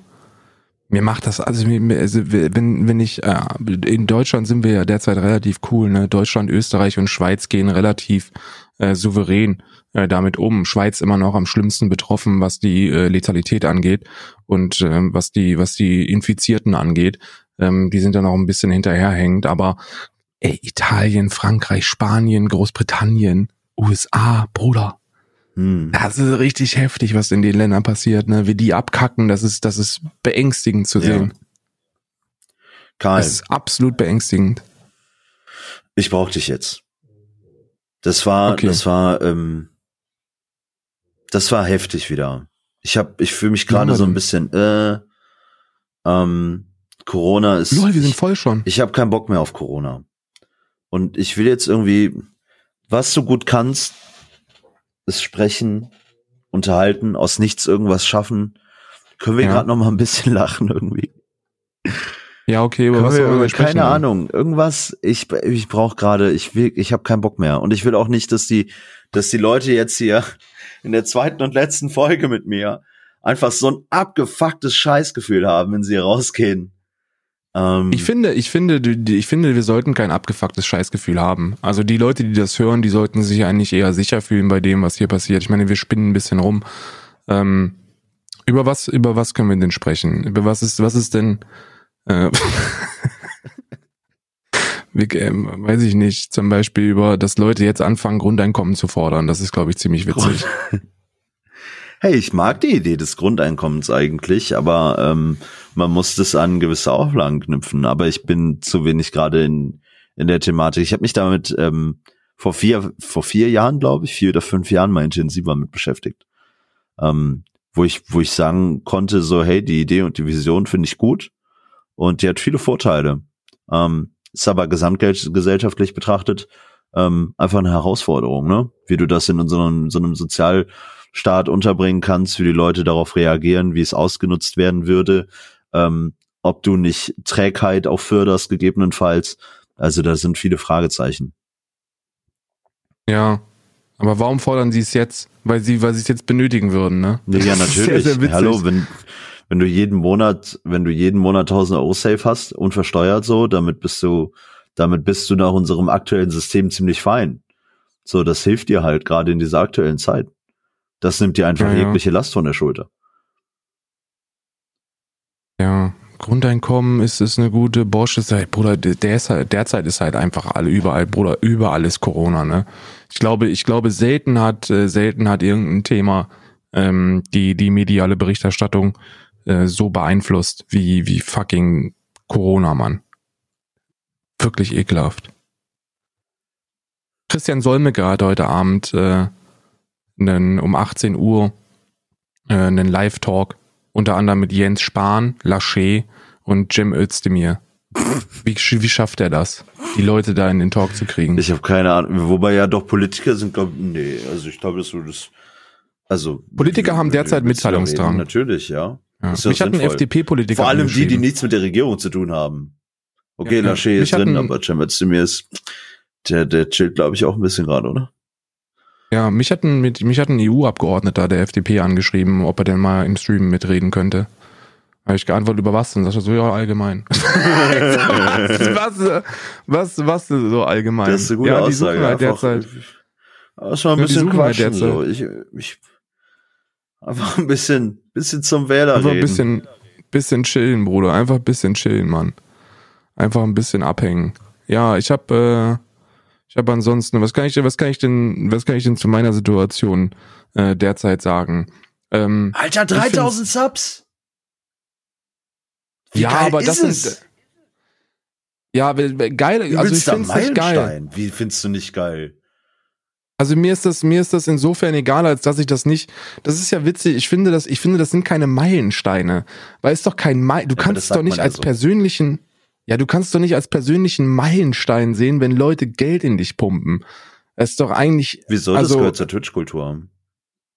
Natürlich also ich sehe tatsächlich, ähm, ich sehe, das ist ja immer witzig. Ich habe ja eigentlich eine, eine sehr scharfe Haltung, was Content-Missbrauch und so angeht, ne? Ähm, ja. Aber in Bezug auf, auf Donations, Media Share Streams ähm, oder oder Subzahlen oder so, das ist das ist halt einfach Twitch. Ja, also ich sage immer so ein bisschen, wenn du, wenn du, wenn du Subs nicht baitest, dann machst du deine Arbeit nicht. Einfach nur aufgrund auch meiner, ja, einfach nur auch aufgrund meiner Finanzierung. Also dadurch, dass ich ja keine, ich sehe das ja ein bisschen anders. Äh, State zum Beispiel holt ja den, holt ja sein, sein, das, was er zum, zum Leben benötigt, also seine, seine laufenden Kosten plus mehr, holt er über, ähm, über Partnerschaften rein. Das ist bei mir halt überhaupt nicht der Fall ähm, sondern ich habe halt alles über dieses Zuschauer ähm, monetarisierte und kann mir deshalb erlauben, sehr, sehr viele Partnerschaften einfach nicht anzunehmen, die ich nicht annehmen möchte, obwohl ich es machen sollte und müsste. Ähm, und deswegen sage ich, wer das nicht baitet, der ähm, macht seinen Job nicht. Aber ich finde diese Meilensteine super schwierig, weil ich habe von sehr, sehr vielen Leuten ähm, aus dieser Streamer-Region äh, mitbekommen, die sich nur um solche Meilensteine kümmern. Und ich glaube, immer wenn Wie hoch da ist. Nur um Meilensteine kümmern. Ja, so im Sinne das von. Ist ja ein Meilenstein. Nur, hast du den erreicht, dann hast du den erreicht. Ja, aber du weißt ja, wie das ist. Also die Empfindung ist, wenn ich ein neues Hoch erreicht habe, möchte ich dieses halten. Ja, aber das kannst du. Und ich habe mich schon und ich habe mich schon lange von dem Gedanken verabschiedet, zu sagen, wenn ich wenn ich eine bestimmte Anzahl an Zuschauern oder Subs oder sonst irgendwas habe, dann ist das der neue Threshold und alles was drunter ist, ist Schmutz. Aber super viele machen das.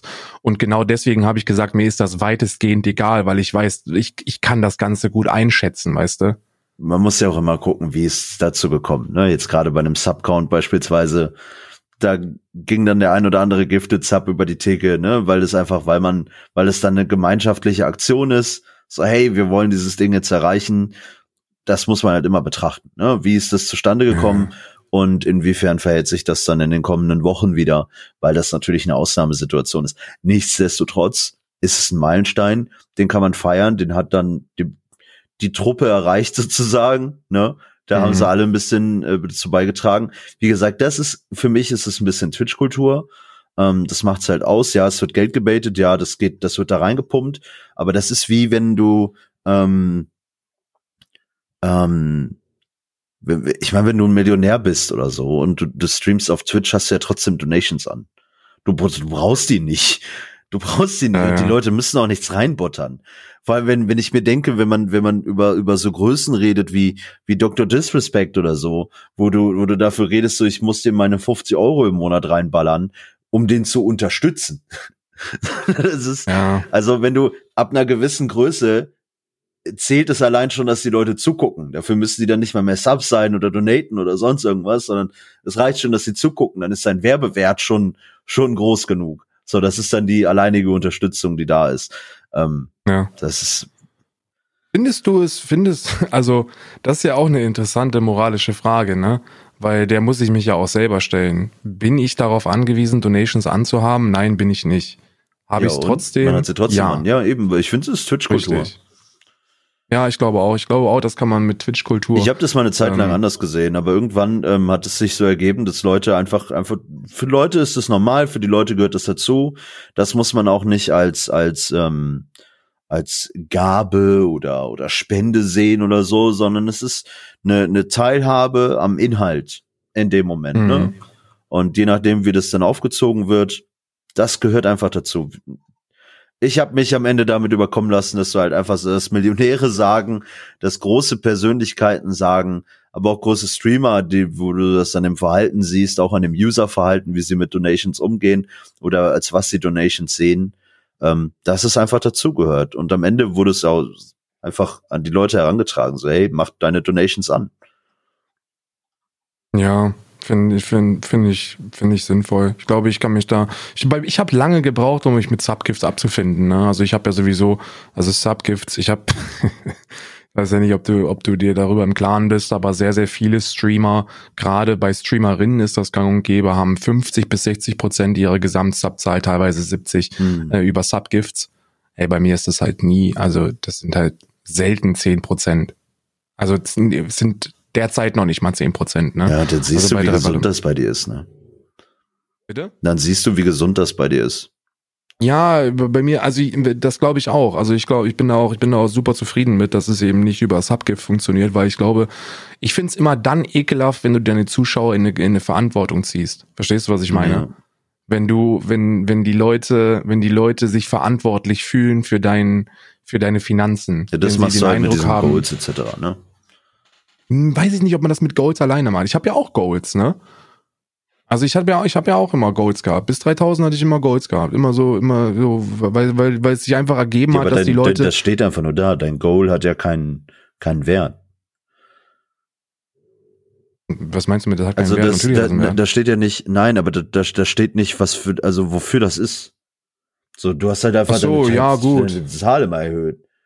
Das ist ja einfach nur, mhm. das ist so der, die tägliche Animation, irgendwie fünf Subs reinzukriegen. Aber da steht ja, ja nicht ähm, Miete für den April.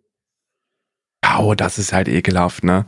Find, findest du, obwohl, das ist eine Diskussion, die man da nicht führen kann. Findest du das okay, wenn man, wenn man, ähm, wenn man mit solchen Zielen arbeitet? Also Stream, Monthly Stream Support oder 500 Subs für Fulltime und sowas? Das ist alles Dinge, die ich schon gesehen habe. Ähm, Jein, also es kommt auf die Art und Weise an, ne, was du tust. Wenn du sagst, hey, das ist jetzt hier für meine Miete und ich brauche das, dann ist das nicht gut.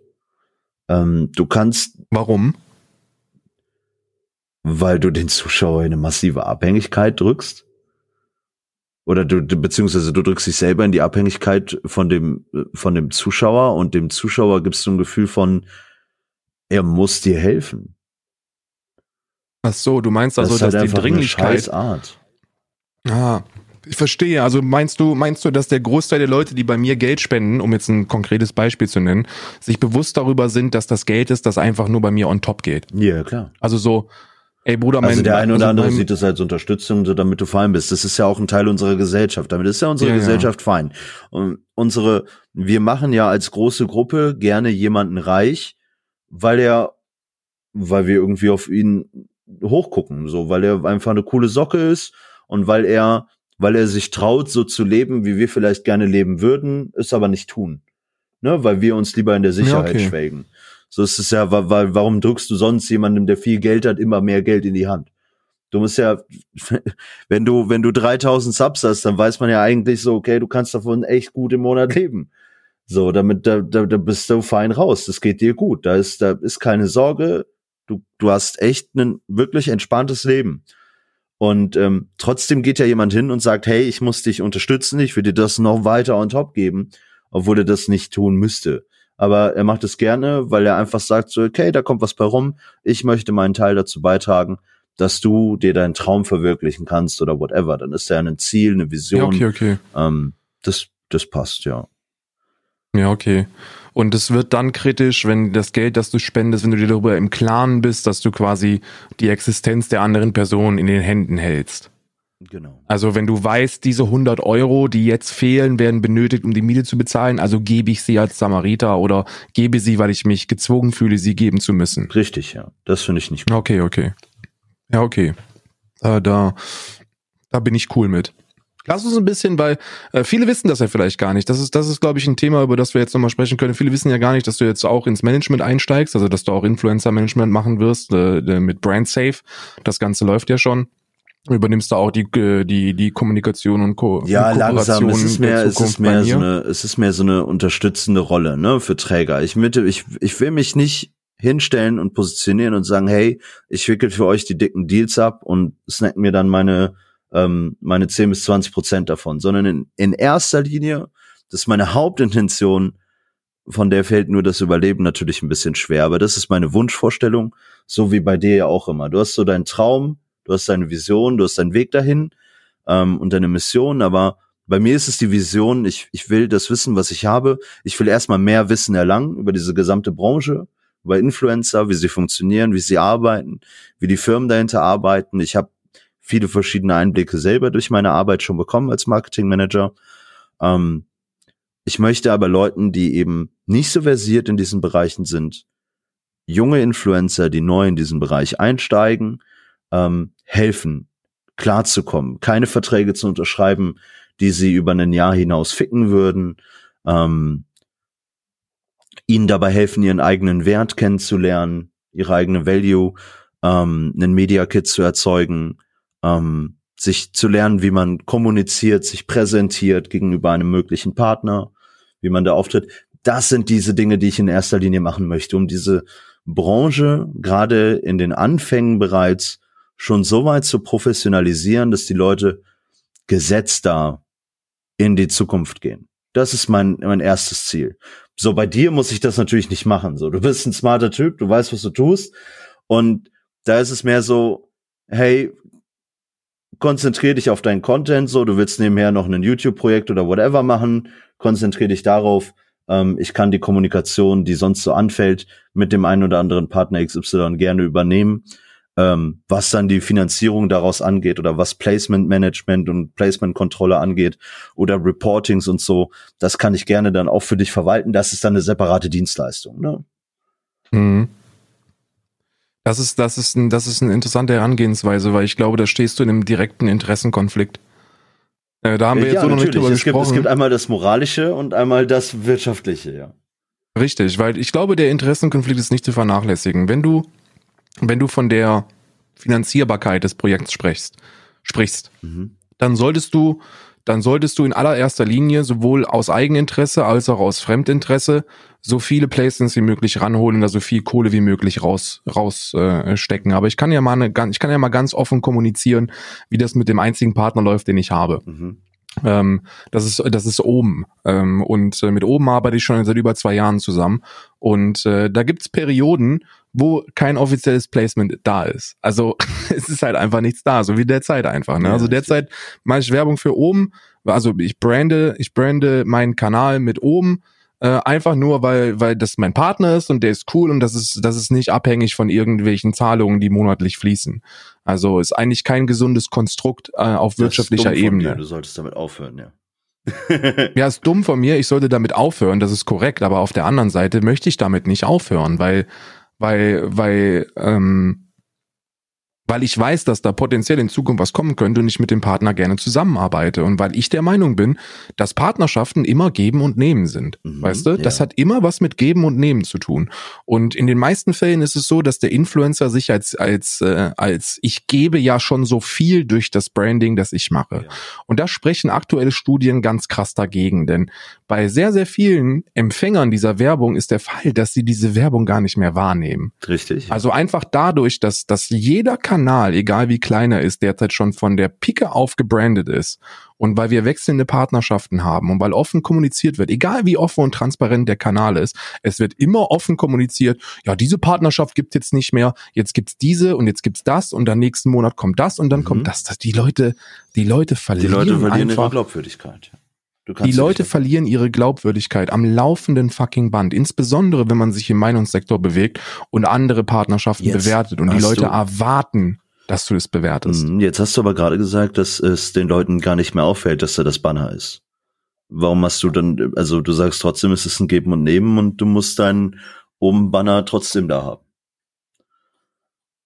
Weil die Leute bei mir, glaube ich, ein anderes, eine andere Empfindung haben zur Werbung. Das Okay, mag wieso super arrogant das? klingen.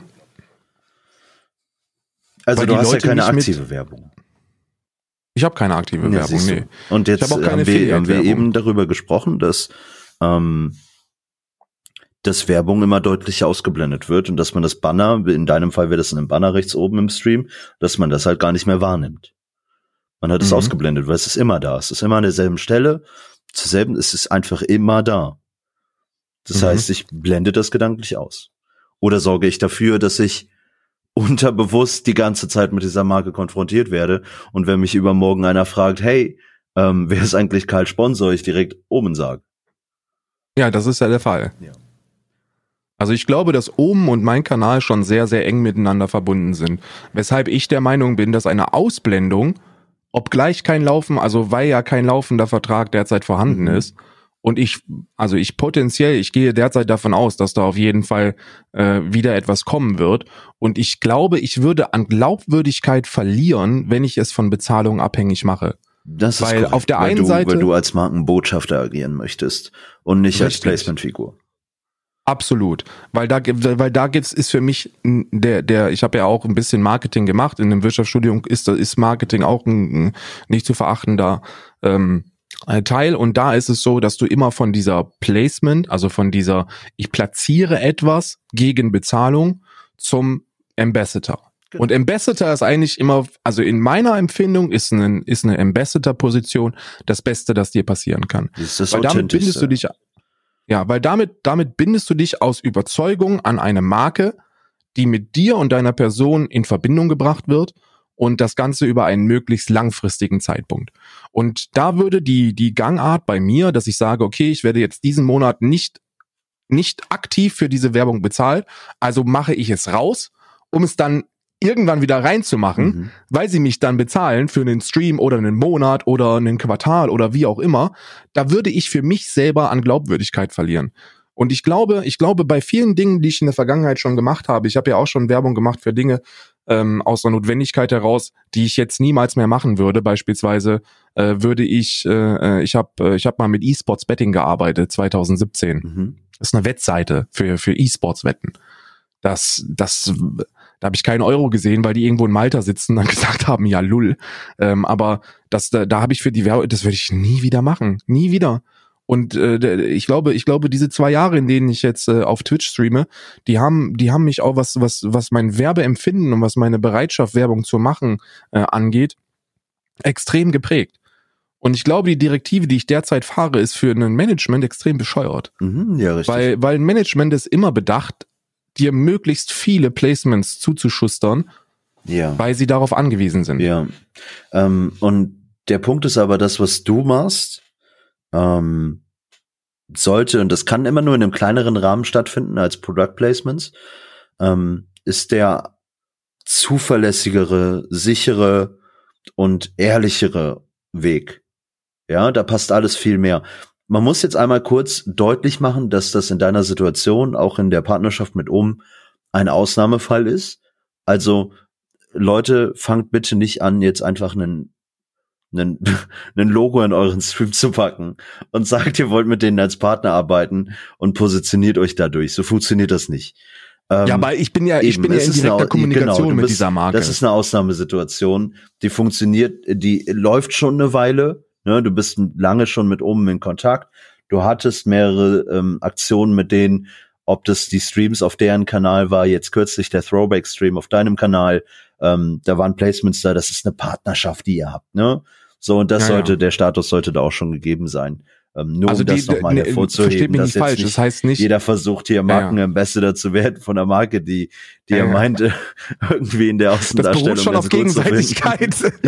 ähm, das beruht schon auf Gegenseitigkeit. Also die Marke sollte schon sagen, ja, ich habe auch Bock auf euch. Ne? Genau. Ne? Das ist schon, das ist, das ist schon die Grundlage, ne? Aber Meinst du, und das ist, das ist eine interessante Frage, mit der ich mich sehr, sehr häufig konfrontiert sehe, weil es da ja auch um meinen Betrieb geht. Ne? Also jetzt mit der Selbstständigkeit, die jetzt kommt, äh, oder die jetzt, die jetzt da ist, muss ich mich ja auch mit dem wirtschaftlichen Gedanken immer deutlich mehr beschäftigen, auch wenn ich das vorher hätte schon machen sollen. Aber ähm, bin ich, wenn ich das als einer der wenigen mache, Vorreiter und hat dann das, was ich damit eigentlich erzeugen, äh, erzeugen wollte, nämlich einen erhöhten Wert meiner Werbung. Davon gehe ich ja derzeit aus. Die Grundannahme von meiner Person ist ja, dadurch, dass ich, dass ich äh, alle Placements absage und nur als Ambassador für die Marke arbeite, mit der ich mich wirklich eindeutig identifizieren kann, das gewinne ich dadurch an Glaubwürdigkeit und gewinne, gewinnt meine Werbung dadurch an Wert. Prinzipiell ja. Ähm, prinzipiell ist alles, worauf du, sobald du dich beschränkst auf etwas, vor allem auf eine ähm, eine moralische Linie, ja, auf eine Wertvorstellung, die du vertreten willst ähm, und die du den eben entsprechend auch einhältst, weil du nicht hin und her springst. Vor allem häufig haben Unternehmen unterschiedliche Unternehmensphilosophien. Ähm, auch wenn sich alles immer mehr angleicht, gibt es da Differenzen. Und man muss halt gucken, was für eine, was für einen Weg man geht und ob man diesen Weg einhält oder ob man ständig abbiegt nach links und rechts. Ähm, du hältst diese Linie bei. Man muss bei dir in vielen Bereichen von einem Ausnahmefall reden, denn Ambassador für ein Unternehmen zu sein, also Markenbotschafter für ein Unternehmen zu sein, ist einfach, das ist Commitment in der Regel. So, dein, dein Commitment liegt aktuell nur darin, dass du einen Oben-Banner präsentierst und die ganze Zeit sagst, dass oben super cool ist Du hebst aber auch immer hervor, dass oben ein Luxusgüter ist, ähm, dass das oben halt nur für gewisse Bereiche beziehungsweise gewisse Leute ähm, relevant sein kann. Du bist da immer sehr ehrlich und offen in deiner Kommunikation, lebst aber auch den Produktgebrauch dieser Dinger nicht vor. Das macht natürlich in der Regel ein Markenbotschafter.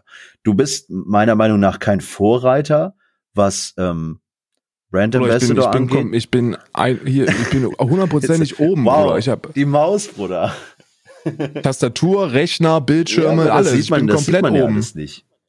Ähm, ja, aber muss man es denn sehen? Ist es, ist es denn, ist es denn so, dass eine Glaubwürdigkeit nur dann authentisch sein kann, wenn du es permanent präsentierst? Was heißt denn permanent präsentieren? Es muss wahrgenommen werden. So wie wir über dein Logo rechts oben sprechen in deinem Stream, was irgendwann gedanklich ja. eigentlich ausgeblendet wird, was ich nicht mehr wahrnehme, weil es weil es immer da ist. Es ist einfach gesetzt dort. Ja, ja. Ähm, nehme ich es ja trotzdem irgendwo auf. Ich habe immer wieder die Konfrontation damit. Und so ist es auch mit einem Produktgebrauch beispielsweise, ob man halt irgendwie sieht die ganze Zeit, okay, der benutzt es, ähm, oder ob das halt nicht der Fall ist. Wie die berühmte Geschichte, die du auch selber mal erzählt hast, ähm, mit dem Red Bull Kühlschrank im Hintergrund. So, wenn du, ja, wenn du okay, da einfach, okay. ne, man kennt das auch aus den Ninja Streams, da ist dieser Red Bull Kühlschrank hin und wieder da, der oh. ist einfach die ganze Zeit, der steht einfach da. Okay, man nimmt ihn da. Jetzt gehst du aber einmal die Woche an den Kühlschrank und holst dir da halt eine Dose Red Bull raus. Okay, und dann okay, trinkst du die und dann hast du einen direkten, aktiven Impact. Das verbindet dich noch viel, viel mehr mit der Marke, als einfach nur für die zu stehen und zu sagen, hey, das ist gut, die vertreten meine Werte, ich finde, die haben eine saubere Unternehmenspolitik, sind in der Kommunikation sehr, sehr fair und transparent. Damit bist du, bist du in allem fein, so. Das ist halt eine andere Darstellung. Da gibt's schon ja, unterschiedliche okay, ja. Level. Und Red Bull beispielsweise macht das ja schon ewig. Ne, seit Jahrzehnten. Ja, Red Bull, Red und, Bull und läuft nur mehrere darüber. Unternehmen. Inzwischen gehen Unternehmen auch, ähm, was ihre Mitarbeiter angeht, auf Botschafter. Ah, da legen auch sehr, sehr viel. Man, man rückt gerade ein Stück davon weg, sich ständig Influencer rauszuholen, sondern man, man baut das lieber in-house auf. Ähm, jemand, der so sehr mit der Marke committet, sein Lebensunterhalt davon abhängt, einfach diese Marke liebt und lebt, ähm, der ist natürlich der beste Markenbotschafter, weil der durch die Bank weg ja. positiv davon redet. Ich war auch, ich war eigentlich selber auch mal den Markenbotschafter für meinen Arbeitgeber. Genau, weil ich einfach, ja. ich war, ich habe so lange als Dienstleister dafür gearbeitet, dann selber in diesem Unternehmen gearbeitet. Ich hatte so einen Bezug zu der Brand, so ich konnte dir, hätte dir jeden Quatsch hätte ich dir schön reden können auf eine Art und Weise, wie man das als als als als interne aufnimmt und wahrnimmt. Ne, das ist das ist halt eine ganz andere Sichtweise und das hat eine ganz andere Tiefe und auch eine ganz andere Authentizität. Also sollte man sollte man Werbung präsenter machen. Man sollte, man sollte Werbung es ist ja, nicht, was heißt man sollte Werbung? sie außergewöhnlicher gestalten. Eben. Meinst du? Werbung muss außergewöhnlicher soll, ah, werden. ja, ich weiß. Werbung muss vor allem auch persönlicher etwas, ist, werden. Du musst ja, einfach. Das ist sowieso etwas. Authentizität lebt eben von Gebrauch, von alltäglichem Gebrauch, nicht von situativem Einsatz, dass du jetzt sagst, hey, das ist gerade der richtige Moment, die Dose zu präsentieren, sondern es muss natürlich sein. Und das macht es mhm. aus. Und das ist das, weil dann, wenn es in deinem Alltag ist, dann ist es auch in einem Alltag anderer. Weil ja, die anderen wären ja gerne wie du. Diese, diese, diese Banner-Scheiße geht mir sowieso auf den Sack, ne? Also dadurch, dass es omnipräsent ist, verliert es einfach so an Wert und an Persönlichkeit. Du meinst jetzt mit dem Banner rechts oben? Ja. Bei dir auf dem Kanal, ja, einfach weg damit. Ja, und ja. einfach eine, einen anderen Spot suchen, ähm, wie das eingebunden werden kann. Ja. Ja, das ist, glaube ich, sinnvoll. Das sind, das sind, das sind, das sind Gedanken, die, die, die, die dich weiterbringen, weil, weil ich glaube, ich glaube, die, die Direktive, die ich derzeit fahre, führt nicht zu dem, was ich mir eigentlich erhoffe. Und zwar der, und zwar der Erhöhung meines, meines Marktwertes für, für Partnerschaften. Mhm. Weißt du? Erstens bin ich, bin ich zu irrelevant dafür, als dass die Leute das wahrnehmen ja, das, würden. Das siehst du falsch. Ähm, ich sehe es, äh, ich sehe es realistisch in einem größeren Rahmen, weißt du. Also ich bin nee, einfach noch ein so kleiner immer, Fisch. Nee, nee, nee. Ja, aber das ist es ja. Du vergleichst dich halt, also du setzt dich in einem direkten Verhältnis zu irgendeinem anderen Streamer, der 30.000 Average Zuschauer hat. Aber Richtig. so kannst du das ja gar nicht sehen. Auf dem Feld, in dem du dich befindest, bist du eine Größe. Und diese Größe hat Ehrlichkeit, Transparenz und Authentizität. Das strahlt sie aus. Und wenn du was sagst, dann wird es straight up angesprochen. Und deswegen hast du einen erhöhten Mehrwert für jede Brand, wenn du für sie Werbung machst. Anders als jemand, der jeden Monat ein neues Placement hat. Weil bei der anderen, bei dem anderen Streamer ist es einfach nur eine, eine, eine Produktplatzierung wie auf einer Werbetafel beispielsweise, ja. Das, mhm. das machst du dann an einem Rondell in der Düsseldorfer Innenstadt, so, dann dann weißt du einfach, das werden x Leute sehen und das wird, das hat diesen Einfluss. Wenn du Werbung für XY machst, hat das aber einen anderen, einen anderen Wert, weil man bei dir als Zuschauer weiß, dass du dich intensiver mit dem Produkt auseinandersetzt, dich mit der Marke beschäftigst, ob das harmonisiert, ob das gesund ist, ähm, ob die eine gute Unternehmenspolitik haben. Das sind alles so Facetten, die da eine Rolle spielen. Und dann hat man eine deutlich höhere Transition Rate, ne? Also da wird deutlich höher ja. reingehauen. Ähm, die Leute neigen mehr dazu, das Produkt dann auch selber sich anzuschaffen, als bei jemandem, der einfach nur halt ständig eine neues, eine, eine Werbetafel ist. Das ist halt das Ding. Mhm. Du solltest nicht eine Werbetafel einfach sein, sondern du solltest eine Persönlichkeit sein. Das sind, das sind die Kernelemente von Content Marketing, von Influencer Marketing. Sei eine Persönlichkeit, sei jemand, hab deine eigene Wertvorstellung, kenne deinen Wert und dann platziere diesen Wert und schaffe es, andere Dinge in dein Leben, in deinen Alltag mit einzubinden. Was meinst du, wie viele, wie viele Marken kann man authentisch vertreten? Das hängt ja immer von dem Angebot an, also von der, von, von der Präsenz, die du selber hast. Sprechen wir von, der, von meiner, von meiner Präsenz, jeden Tag drei bis vier Stunden. Ja. Wie viele Marken kann man da authentisch vertreten? Weil das ist eine Frage, mit der ich mich sehr, sehr lange schon auseinandergesetzt auch- habe und zu dem Ergebnis gekommen bin. musst du ja wieder ein bisschen Das- relativieren. Du kannst eine Synergie schaffen zwischen den Partnern, mit denen du arbeitest. Ja, Mhm. nehmen wir an, du hast dein Omen-Konzept und du schaffst dann gleichzeitig einen Store ranzuschaffen, der mehrere Produkte verkauft, unter anderem eben auch Omen-Produkte. Dann hast du eine Synergie. Dann kannst du zwischen diesen Partnern arbeiten. Du kannst Aktionen schaffen. Ne? Du kannst, ähm, Mhm. du kannst gewissen Content drumherum generieren, irgendwie mal ins Omen Lab fahren oder so und dann sagen, bei Händler XY wird er dann demnächst gekauft, ähm, hinter die Kulissen schauen, also ähm, und dann hast du natürlich die Möglichkeit, je nachdem, was dir dieser neue Partner gibt, auch da wieder mit kleineren Brands zu arbeiten, die eventuell damit harmonisieren. Du darfst halt nicht aufhören, nur weil du Markenbotschafter bist, für eine Marke irgendwas anderes wertzuschätzen. Denn andere Marken können genauso gut funktionieren, aber authentisch bist du ja nur für die eine. Die, diese eine Marke ist dein Leben, oben ist dein Leben, oben macht dich aus. Ja, oben ist dein Provider, wenn es um, um Hardware geht, wenn es um Gaming geht, wenn es um, um Erlebnis im Office geht, dann ist oben alles das, worum es sich Mhm. bei dir dreht. Aber darüber hinaus hast du ja weitere Needs. Und da kannst du jede Marke mit einführen. Sie muss nur ins Konzept passen. Ja. Ich glaube, die konzeptionelle Gestaltung von Werbung ist etwas, womit wir uns auch in Zukunft mal äh, auseinandersetzen sollten, weil, weil das, das ist, das ist wirklich so dieses, dieses primäre Ding, was mich langweilt. So dieses, die Art und Weise der Werbung, wie sie gemacht wird in der Industrie, in der wir arbeiten, die langweilt mich einfach nur, weißt du? Mhm. Werbung bedeutet, den Banner oben rechts platziert zu haben. Und der wird nachweislich nicht mehr wahrgenommen. Werbung wird nicht mehr wahrgenommen. Und deswegen kann ich noch so, noch so fleißig sein in der Glaubwürdigkeit meiner eigenen Persönlichkeit, wenn es um, wenn es um Produktplatzierung geht, wenn sie einfach nicht wahrgenommen das, wird, weißt das Witzige ist ja, das existiert ja schon seit einiger Zeit. Ähm, das, also diese Zahlen sind auch nicht neu. Ähm, man, man verfolgt ja stets die Entwicklung der Medienkompetenz, gerade auch der jüngeren Menschen. Wie gehen die mit was um? Die Überflutung in Mobile Games beispielsweise, dass ständig eine Werbung aufpoppt, bevor du weiterspielen kannst und separat ge alternativ Geld da reinpumpen kannst, um diese Werbung nicht mehr zu sehen oder sonstige Sachen. Also wir haben gelernt, Dinge auszublenden. Damit sind wir aufgewachsen. Und ähm, das hat man sehr, sehr früh erkannt. Und größere Unternehmen, starke Unternehmen, ne, die viel Geld haben auch, die einen Langzeiteffekt sich auch erarbeiten können oder aufbauen können, die sind ja schon länger auf diese Brand Ambassador gegangen. Ne? Und dann gibt es halt eben die kleineren Sachen, die halt einfach noch über die Masse gehen, die über die Werbetafel auf dem Düsseldorfer Marktplatz gehen. Ne? So, das ist, weil Ja. das, das macht es da halt einfach aus. Und das ist auch nachvollziehbar. Das ist auch nicht verwerflich. Das eine, es heißt nicht, dass das eine nicht mehr funktioniert, weil das eine kommt halt über die Masse. Das ist einfach die breite Masse.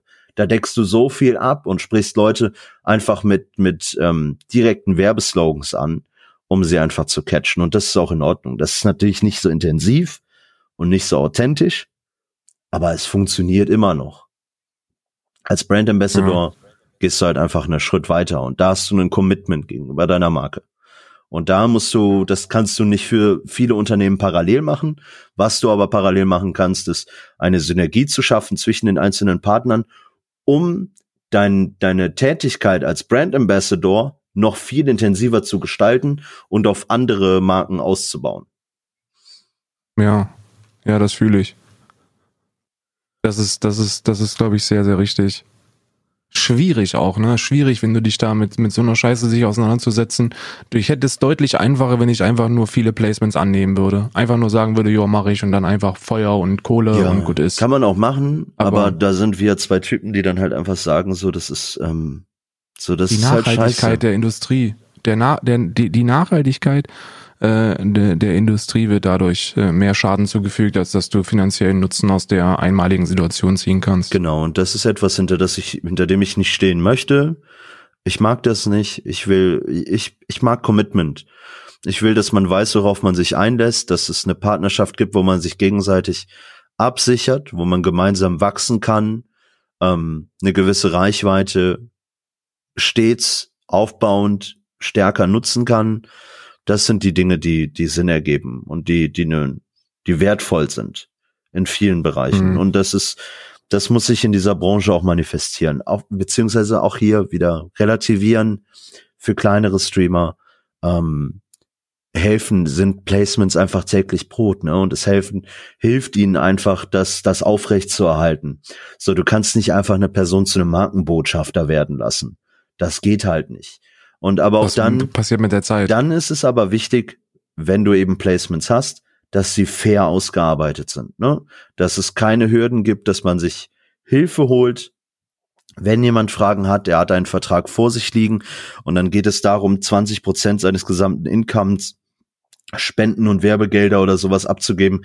Unterschreib sowas nicht, rede erstmal mit jemandem darüber, trau dich auch, frag dich, ist das dein tatsächlicher Wert? Hat jemand eventuell ein bisschen mehr Ahnung davon, ähm, weil er sich schon länger mit dieser Materie auseinandersetzt, das beruflich macht, wie auch immer, ähm, um, um sich besser einschätzen zu können. Das ist einfach wichtig, dass man sich niemals über den Tisch ziehen lässt und dass man mit den Marken, mit denen man zusammenarbeitet, dass man dahinter stehen kann. Denn was ich nicht schön finde, ist, Werbung für Produkte zu machen, nur weil das Geld einfach stimmt.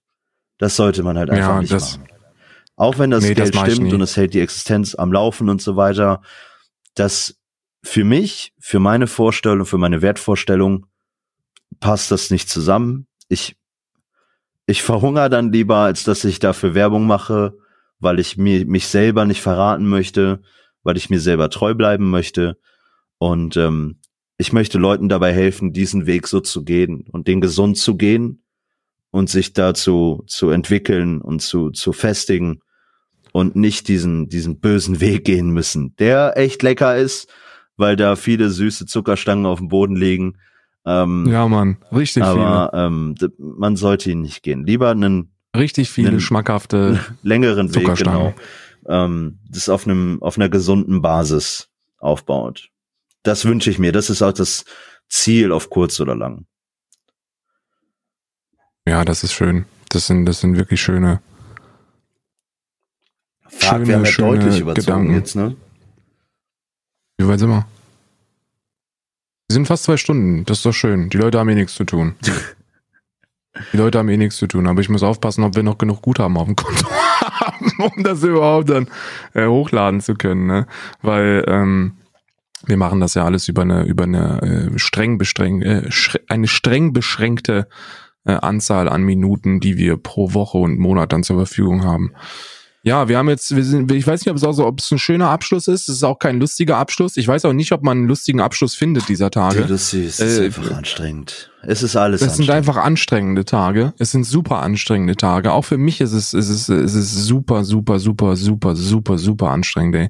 Ich kann dir gar nicht sagen, wie wie genervt ich derzeit bin von der Tatsache, dass ich nicht weiß, wie es hier weitergehen soll mit dem Umzug und mit der Auswanderung und mit Irland und mit ähm, die Behördengänge sind unmöglich, die die äh, Mechanismen auch in in Irland sind komplett stillgelegt. Mhm. Das heißt, du wartest endlos lange an auf irgendwelche Antworten und wenn ich wenn es eins gibt, das mich das mich noch mehr frustriert als ein Raid Shadow Legend Placement auf großen Glücksspielkanälen, dann ist das äh, Warten auf Antworten, weißt du? Das frustriert einfach das nur. Das ist so das ist so ermüdend, ne? Weil du einfach, weil, weil ich habe ich hab dann immer das Gefühl, okay, wenn ich auf eine relevante Antwort warte, dann, dann macht es für mich keinen Sinn, andere ebenfalls wichtige Fragen weiter voranzuschreiten und, und da schon mal für Klärung zu sorgen, weil ich der Meinung bin, dass das eine vom anderen abhängt, auch wenn das vielleicht gar nicht der Fall ist. Und deswegen, deswegen ist derzeit hier kompletter Stillstand bei allem. Ne? Ja. Also kompletter, außer bei meinen Welpen. Bei meinen Welpen ist kein Stillstand, da kriege ich regelmäßig Updates. Richtig, ich habe die Videos gesehen. Normalerweise wollte ich das ja in Persona, wollten wir das erleben, dass wir immer mal so einmal die Woche runterfahren äh, und den, den äh, Vier-Stunden-Trip machen, um uns das Ganze dann einfach anzugucken. Ähm, aber das, das äh, geht nun mal derzeit nicht und dann muss ich da über Videos dranbleiben. Aber das funktioniert. Alles andere liegt brach. Ich weiß, ich weiß noch gar nichts. Ich habe noch überhaupt keine Ahnung, wie das hier laufen soll. Ja. Gar nicht. Das wird sich hoffentlich in den kommenden Wochen fangen. Ähm, spätestens, wenn wir den ersten Schritt gehen, so dass wir versuchen, es wird ein bisschen Normalität wieder einkehren lassen, ähm, wirst du da auch sicherlich wieder durchziehen können. Da bin ich mir ziemlich sicher. Und ähm, ja, ich glaube, ich glaube, zum Sommer, zum Herbst bist du da, bist du auf der Insel. Ich hoffe es, Mann. Ich hoffe es. Ich hoffe es wirklich. Doch, ich denke schon, dass Weil man davon ausgehen kann. Wie gesagt, ich denke, wir haben heute viel darüber gesprochen, Leben oder Geld. Am Ende wird es ein Kompromiss sein, es wird ein Mittelweg sein, ähm, ein Versuch, eine, eine gesunde Harmonie zwischen diesen beiden Dingen zu schaffen, ähm, die Wirtschaft am Laufen zu halten und gleichzeitig die Leben zu retten. Also das die, das Wunschdenken, ne, dass wir beides schaffen und darauf ja. werden wir hinarbeiten und dafür werden eben auch ähm, Maßnahmen auf kurz oder lang gelockert werden müssen. Und dann, dann wird es schon passen. Und dann kannst du deinen Traum angehen und dann irgendwann ist da das große Studio und Gott, was man dann für Werbung machen kann. ja, können wir ordentlich Werbung machen, ne? Also da können wir ordentlich Werbung machen. Seit gestern, seit gestern übrigens bin ich offiziell im Ensemble von Wildmix. Also das äh, wir, äh, da bin ich jetzt auch committed. Nice. Ähm, das finde ich ziemlich nice. Ähm, für, vor allem ziemlich sinnvoll, glaube ich, da jemanden reinzupacken, der so ein bisschen Twitch-Native ist, weil äh, Wildmix, weil sie kennt, glaube ich, noch. Ich glaube keiner, es sind ja nicht nur drei, da kommen ja noch viele, ja, viele weitere ja. hinzu, ne? Wie Galt Boning, ähm, um, um nur eine Person zu nennen, die sich da, äh, die da auch mitmachen wird. Das sind einfach Leute, die, die, die meinen es gut, ne, aber die haben keine Ahnung von der Umsetzung ja. auf der Plattform, Mann. Ne? Und ähm, äh, ich glaube, ich glaube, da werden die, die Möglichkeiten, die mir da zur Verfügung gestellt werden, die sind für mich unglaublich wichtig, um den nächsten Step zu gehen, weil ich finde, ich finde, Stillstand, Stillstand ist so das Schlimmste, was mir passieren kann. Jetzt bin ich jetzt schon seit gut bisschen, bisschen länger als einem Jahr sitze ich jeden Tag auf dem gleichen Stuhl und rede quasi den gleichen Müll, während ich mir, während mich, während ich mir immer wieder wiederholende Inhalte angucke in Form von, von YouTube-Videos, weißt du? Und äh, das, das, das funktioniert und das ist auch alles cool, dass das funktioniert und das kann auch immer so weitergehen, aber ich bin jemand, der der sich da gerne entwickeln wollen würde. Und der nächste logische Schritt für mich ist halt so dieser, dieser, dieser Schritt zu einer, zur Produktion, weißt du, dass ich, dass ich so ein bisschen Pro Production Value dahinter packe. Ja. Ne? Und Production Value in den eigenen vier Wänden ist immer sehr, sehr schwer, weil du keine Separierung hast. Du hast, du hast eben nicht dieses Gefühl, das ist jetzt eine Studioaufnahme, weil das ist, auch, auch wenn das hier Studio-Qualität hat, ist das immer auch kein Studio, das ist halt mein scheiß PC, ja, wo ich gleich Warzone mit dir spielen werde, weißt du? Ja. Und ähm, äh, in Irland die Wild Atlantic Studios äh, äh, sollen dieses Jahr dann noch eröffnet werden. Das soll möglichst äh, zeitnah geschehen. Natürlich ist auch da die Corona-Krise wieder ein Faktor, der, der vorher nicht abzusehen war. Und äh, deswegen verzögert sich das Ganze natürlich äh, ein bisschen, aber da werden Studios aufgebaut. Äh, Daniel und Steffen sind da derzeit äh, äh, sind da derzeit dran, die TV-Qualitäten haben, also von dem vom Production Value. Und da habe ich einfach ultra Bock auf Formate habe ich ultra Bock, so Fernsehen mit Twitch zu verbinden, aber auf eine coole Art, weißt du? Das kann ich mir die, die meisten Leute, die Fernsehen und, und Twitch verbinden wollen, die machen das, indem sie Werbepausen implementieren und, äh, oder, oder implizieren wahrscheinlich, äh, einbauen halt mhm. einfach, ne? Äh, implementieren verwende ich auch immer falsch, da geht's eigentlich immer nur um Computerhardware, ne? Was unsere Sprache angeht, haben wir halt, ähm, du hast es letztens ähm, mal in einem deiner Streams gemacht mit dem Wort nachhaltig. Da hast du dich sehr ja. an dem Wort nachhaltig aufgefasst, ähm, aufgehalten und gesagt, wie kann das und das nachhaltig sein? Wie kann Werbung nachhaltig sein? Ähm, ja. Wir fangen an, und das ist aber auch das einfach unserer Sprache geschuldet, und ich finde das auch legitim, ehrlich gesagt, ähm, den, den, die gewisse Bedeutung eines Wortes nicht auf den Fachbereich auf, umzumünzen, sondern den Kern des Wortes zu nehmen. Und dann kann mhm. alles entsprechend mehr oder weniger da reinpassen. Ja, okay. Ja, fühle ich. Aber fühle ich auch wieder nicht. Versuche mir das abzugewöhnen. Also äh, ich habe einfach Bock, ich habe einfach Bock, so ein bisschen äh, TV-Formate Twitch-gerecht zu machen, ohne sie als TV-Format äh, äh, einfach klar Möglichkeiten, spontane Möglichkeiten mhm. zu haben, die Werkzeuge dafür zu haben, ähm, das gibt einem viele Freiheiten. Und wenn man dann ein kreativer Mensch ist, äh, der da kurzfristig irgendwie was, was machen kann, was umsetzen kann, dann ist das eine coole Sache.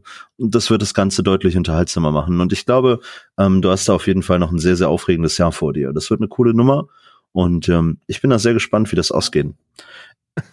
Hoffentlich noch aufregendes Jahr, aber zumindest aufregendes Jahr 2021. Also, ja, glaub, also das sowieso, aber ich glaube 2020 ähm, hat da noch einiges zu bieten. Das, da gibt es viele Dinge, die du dir nicht mehr nehmen lassen musst, auch dieses Jahr nicht. Ich bedanke mich aber, ähm, dabei gewesen sein zu dürfen.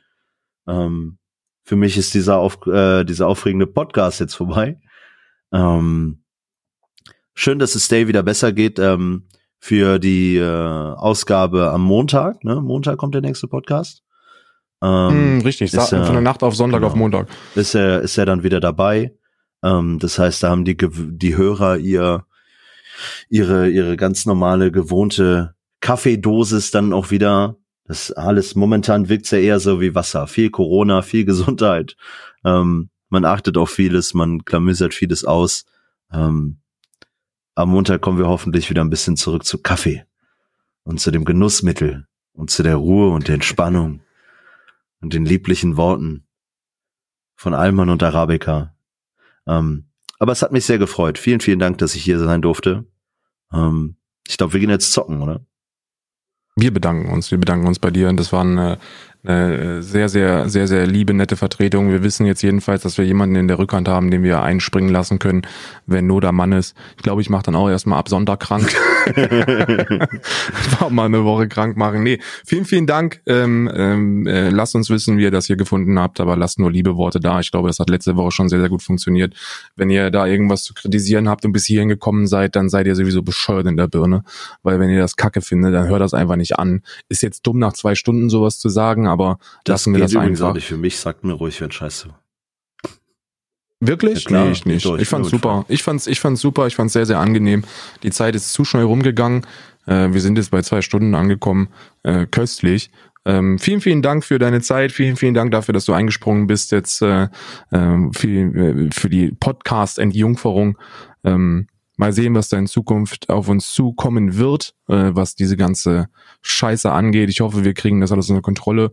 Und abschließen möchte ich äh, nicht mit einem Random Fact, sondern mit einem Fact. Und äh, dieser Fact ist, derzeit bleiben wir alle zu Hause. Deswegen bleibt auch ihr zu Hause, hört den Podcast, guckt die Streams www.twitch.tv. Äh, stay ab morgen, glaube ich, wieder am Start, oder ab heute dann wieder am Start. Äh, Twitch.tv slash dekadent und Twitch.tv Tama mit 3a ist der Kollege, der hier eingesprungen ist. Da könnt ihr auch vorbeischauen. Der macht wir sind derzeit an einem Bonjour-Projekt dran, dass wir versuchen, möglichst viele Stunden am Tag zu übertragen, um euch da die, um euch da äh, ein bisschen die Langeweile aus dem Alltag zu nehmen. Passt auf euch auf, bleibt gesund, passt auf eure Familie und Freunde auf, gerade auf die Alten ähm, und äh, lasst uns, äh, lasst uns hoffen, dass wir langsam aber sicher zurück in die Normalität geführt werden von unserer ähm, bislang vorbildlich agierenden Regierung. Vielen, vielen Dank für die Aufmerksamkeit. Wir hören uns allerspätestens am Sonntag wieder äh, oder in der Nacht von Sonntag auf Montag. Macht's gut. Macht's gut. Tschüss.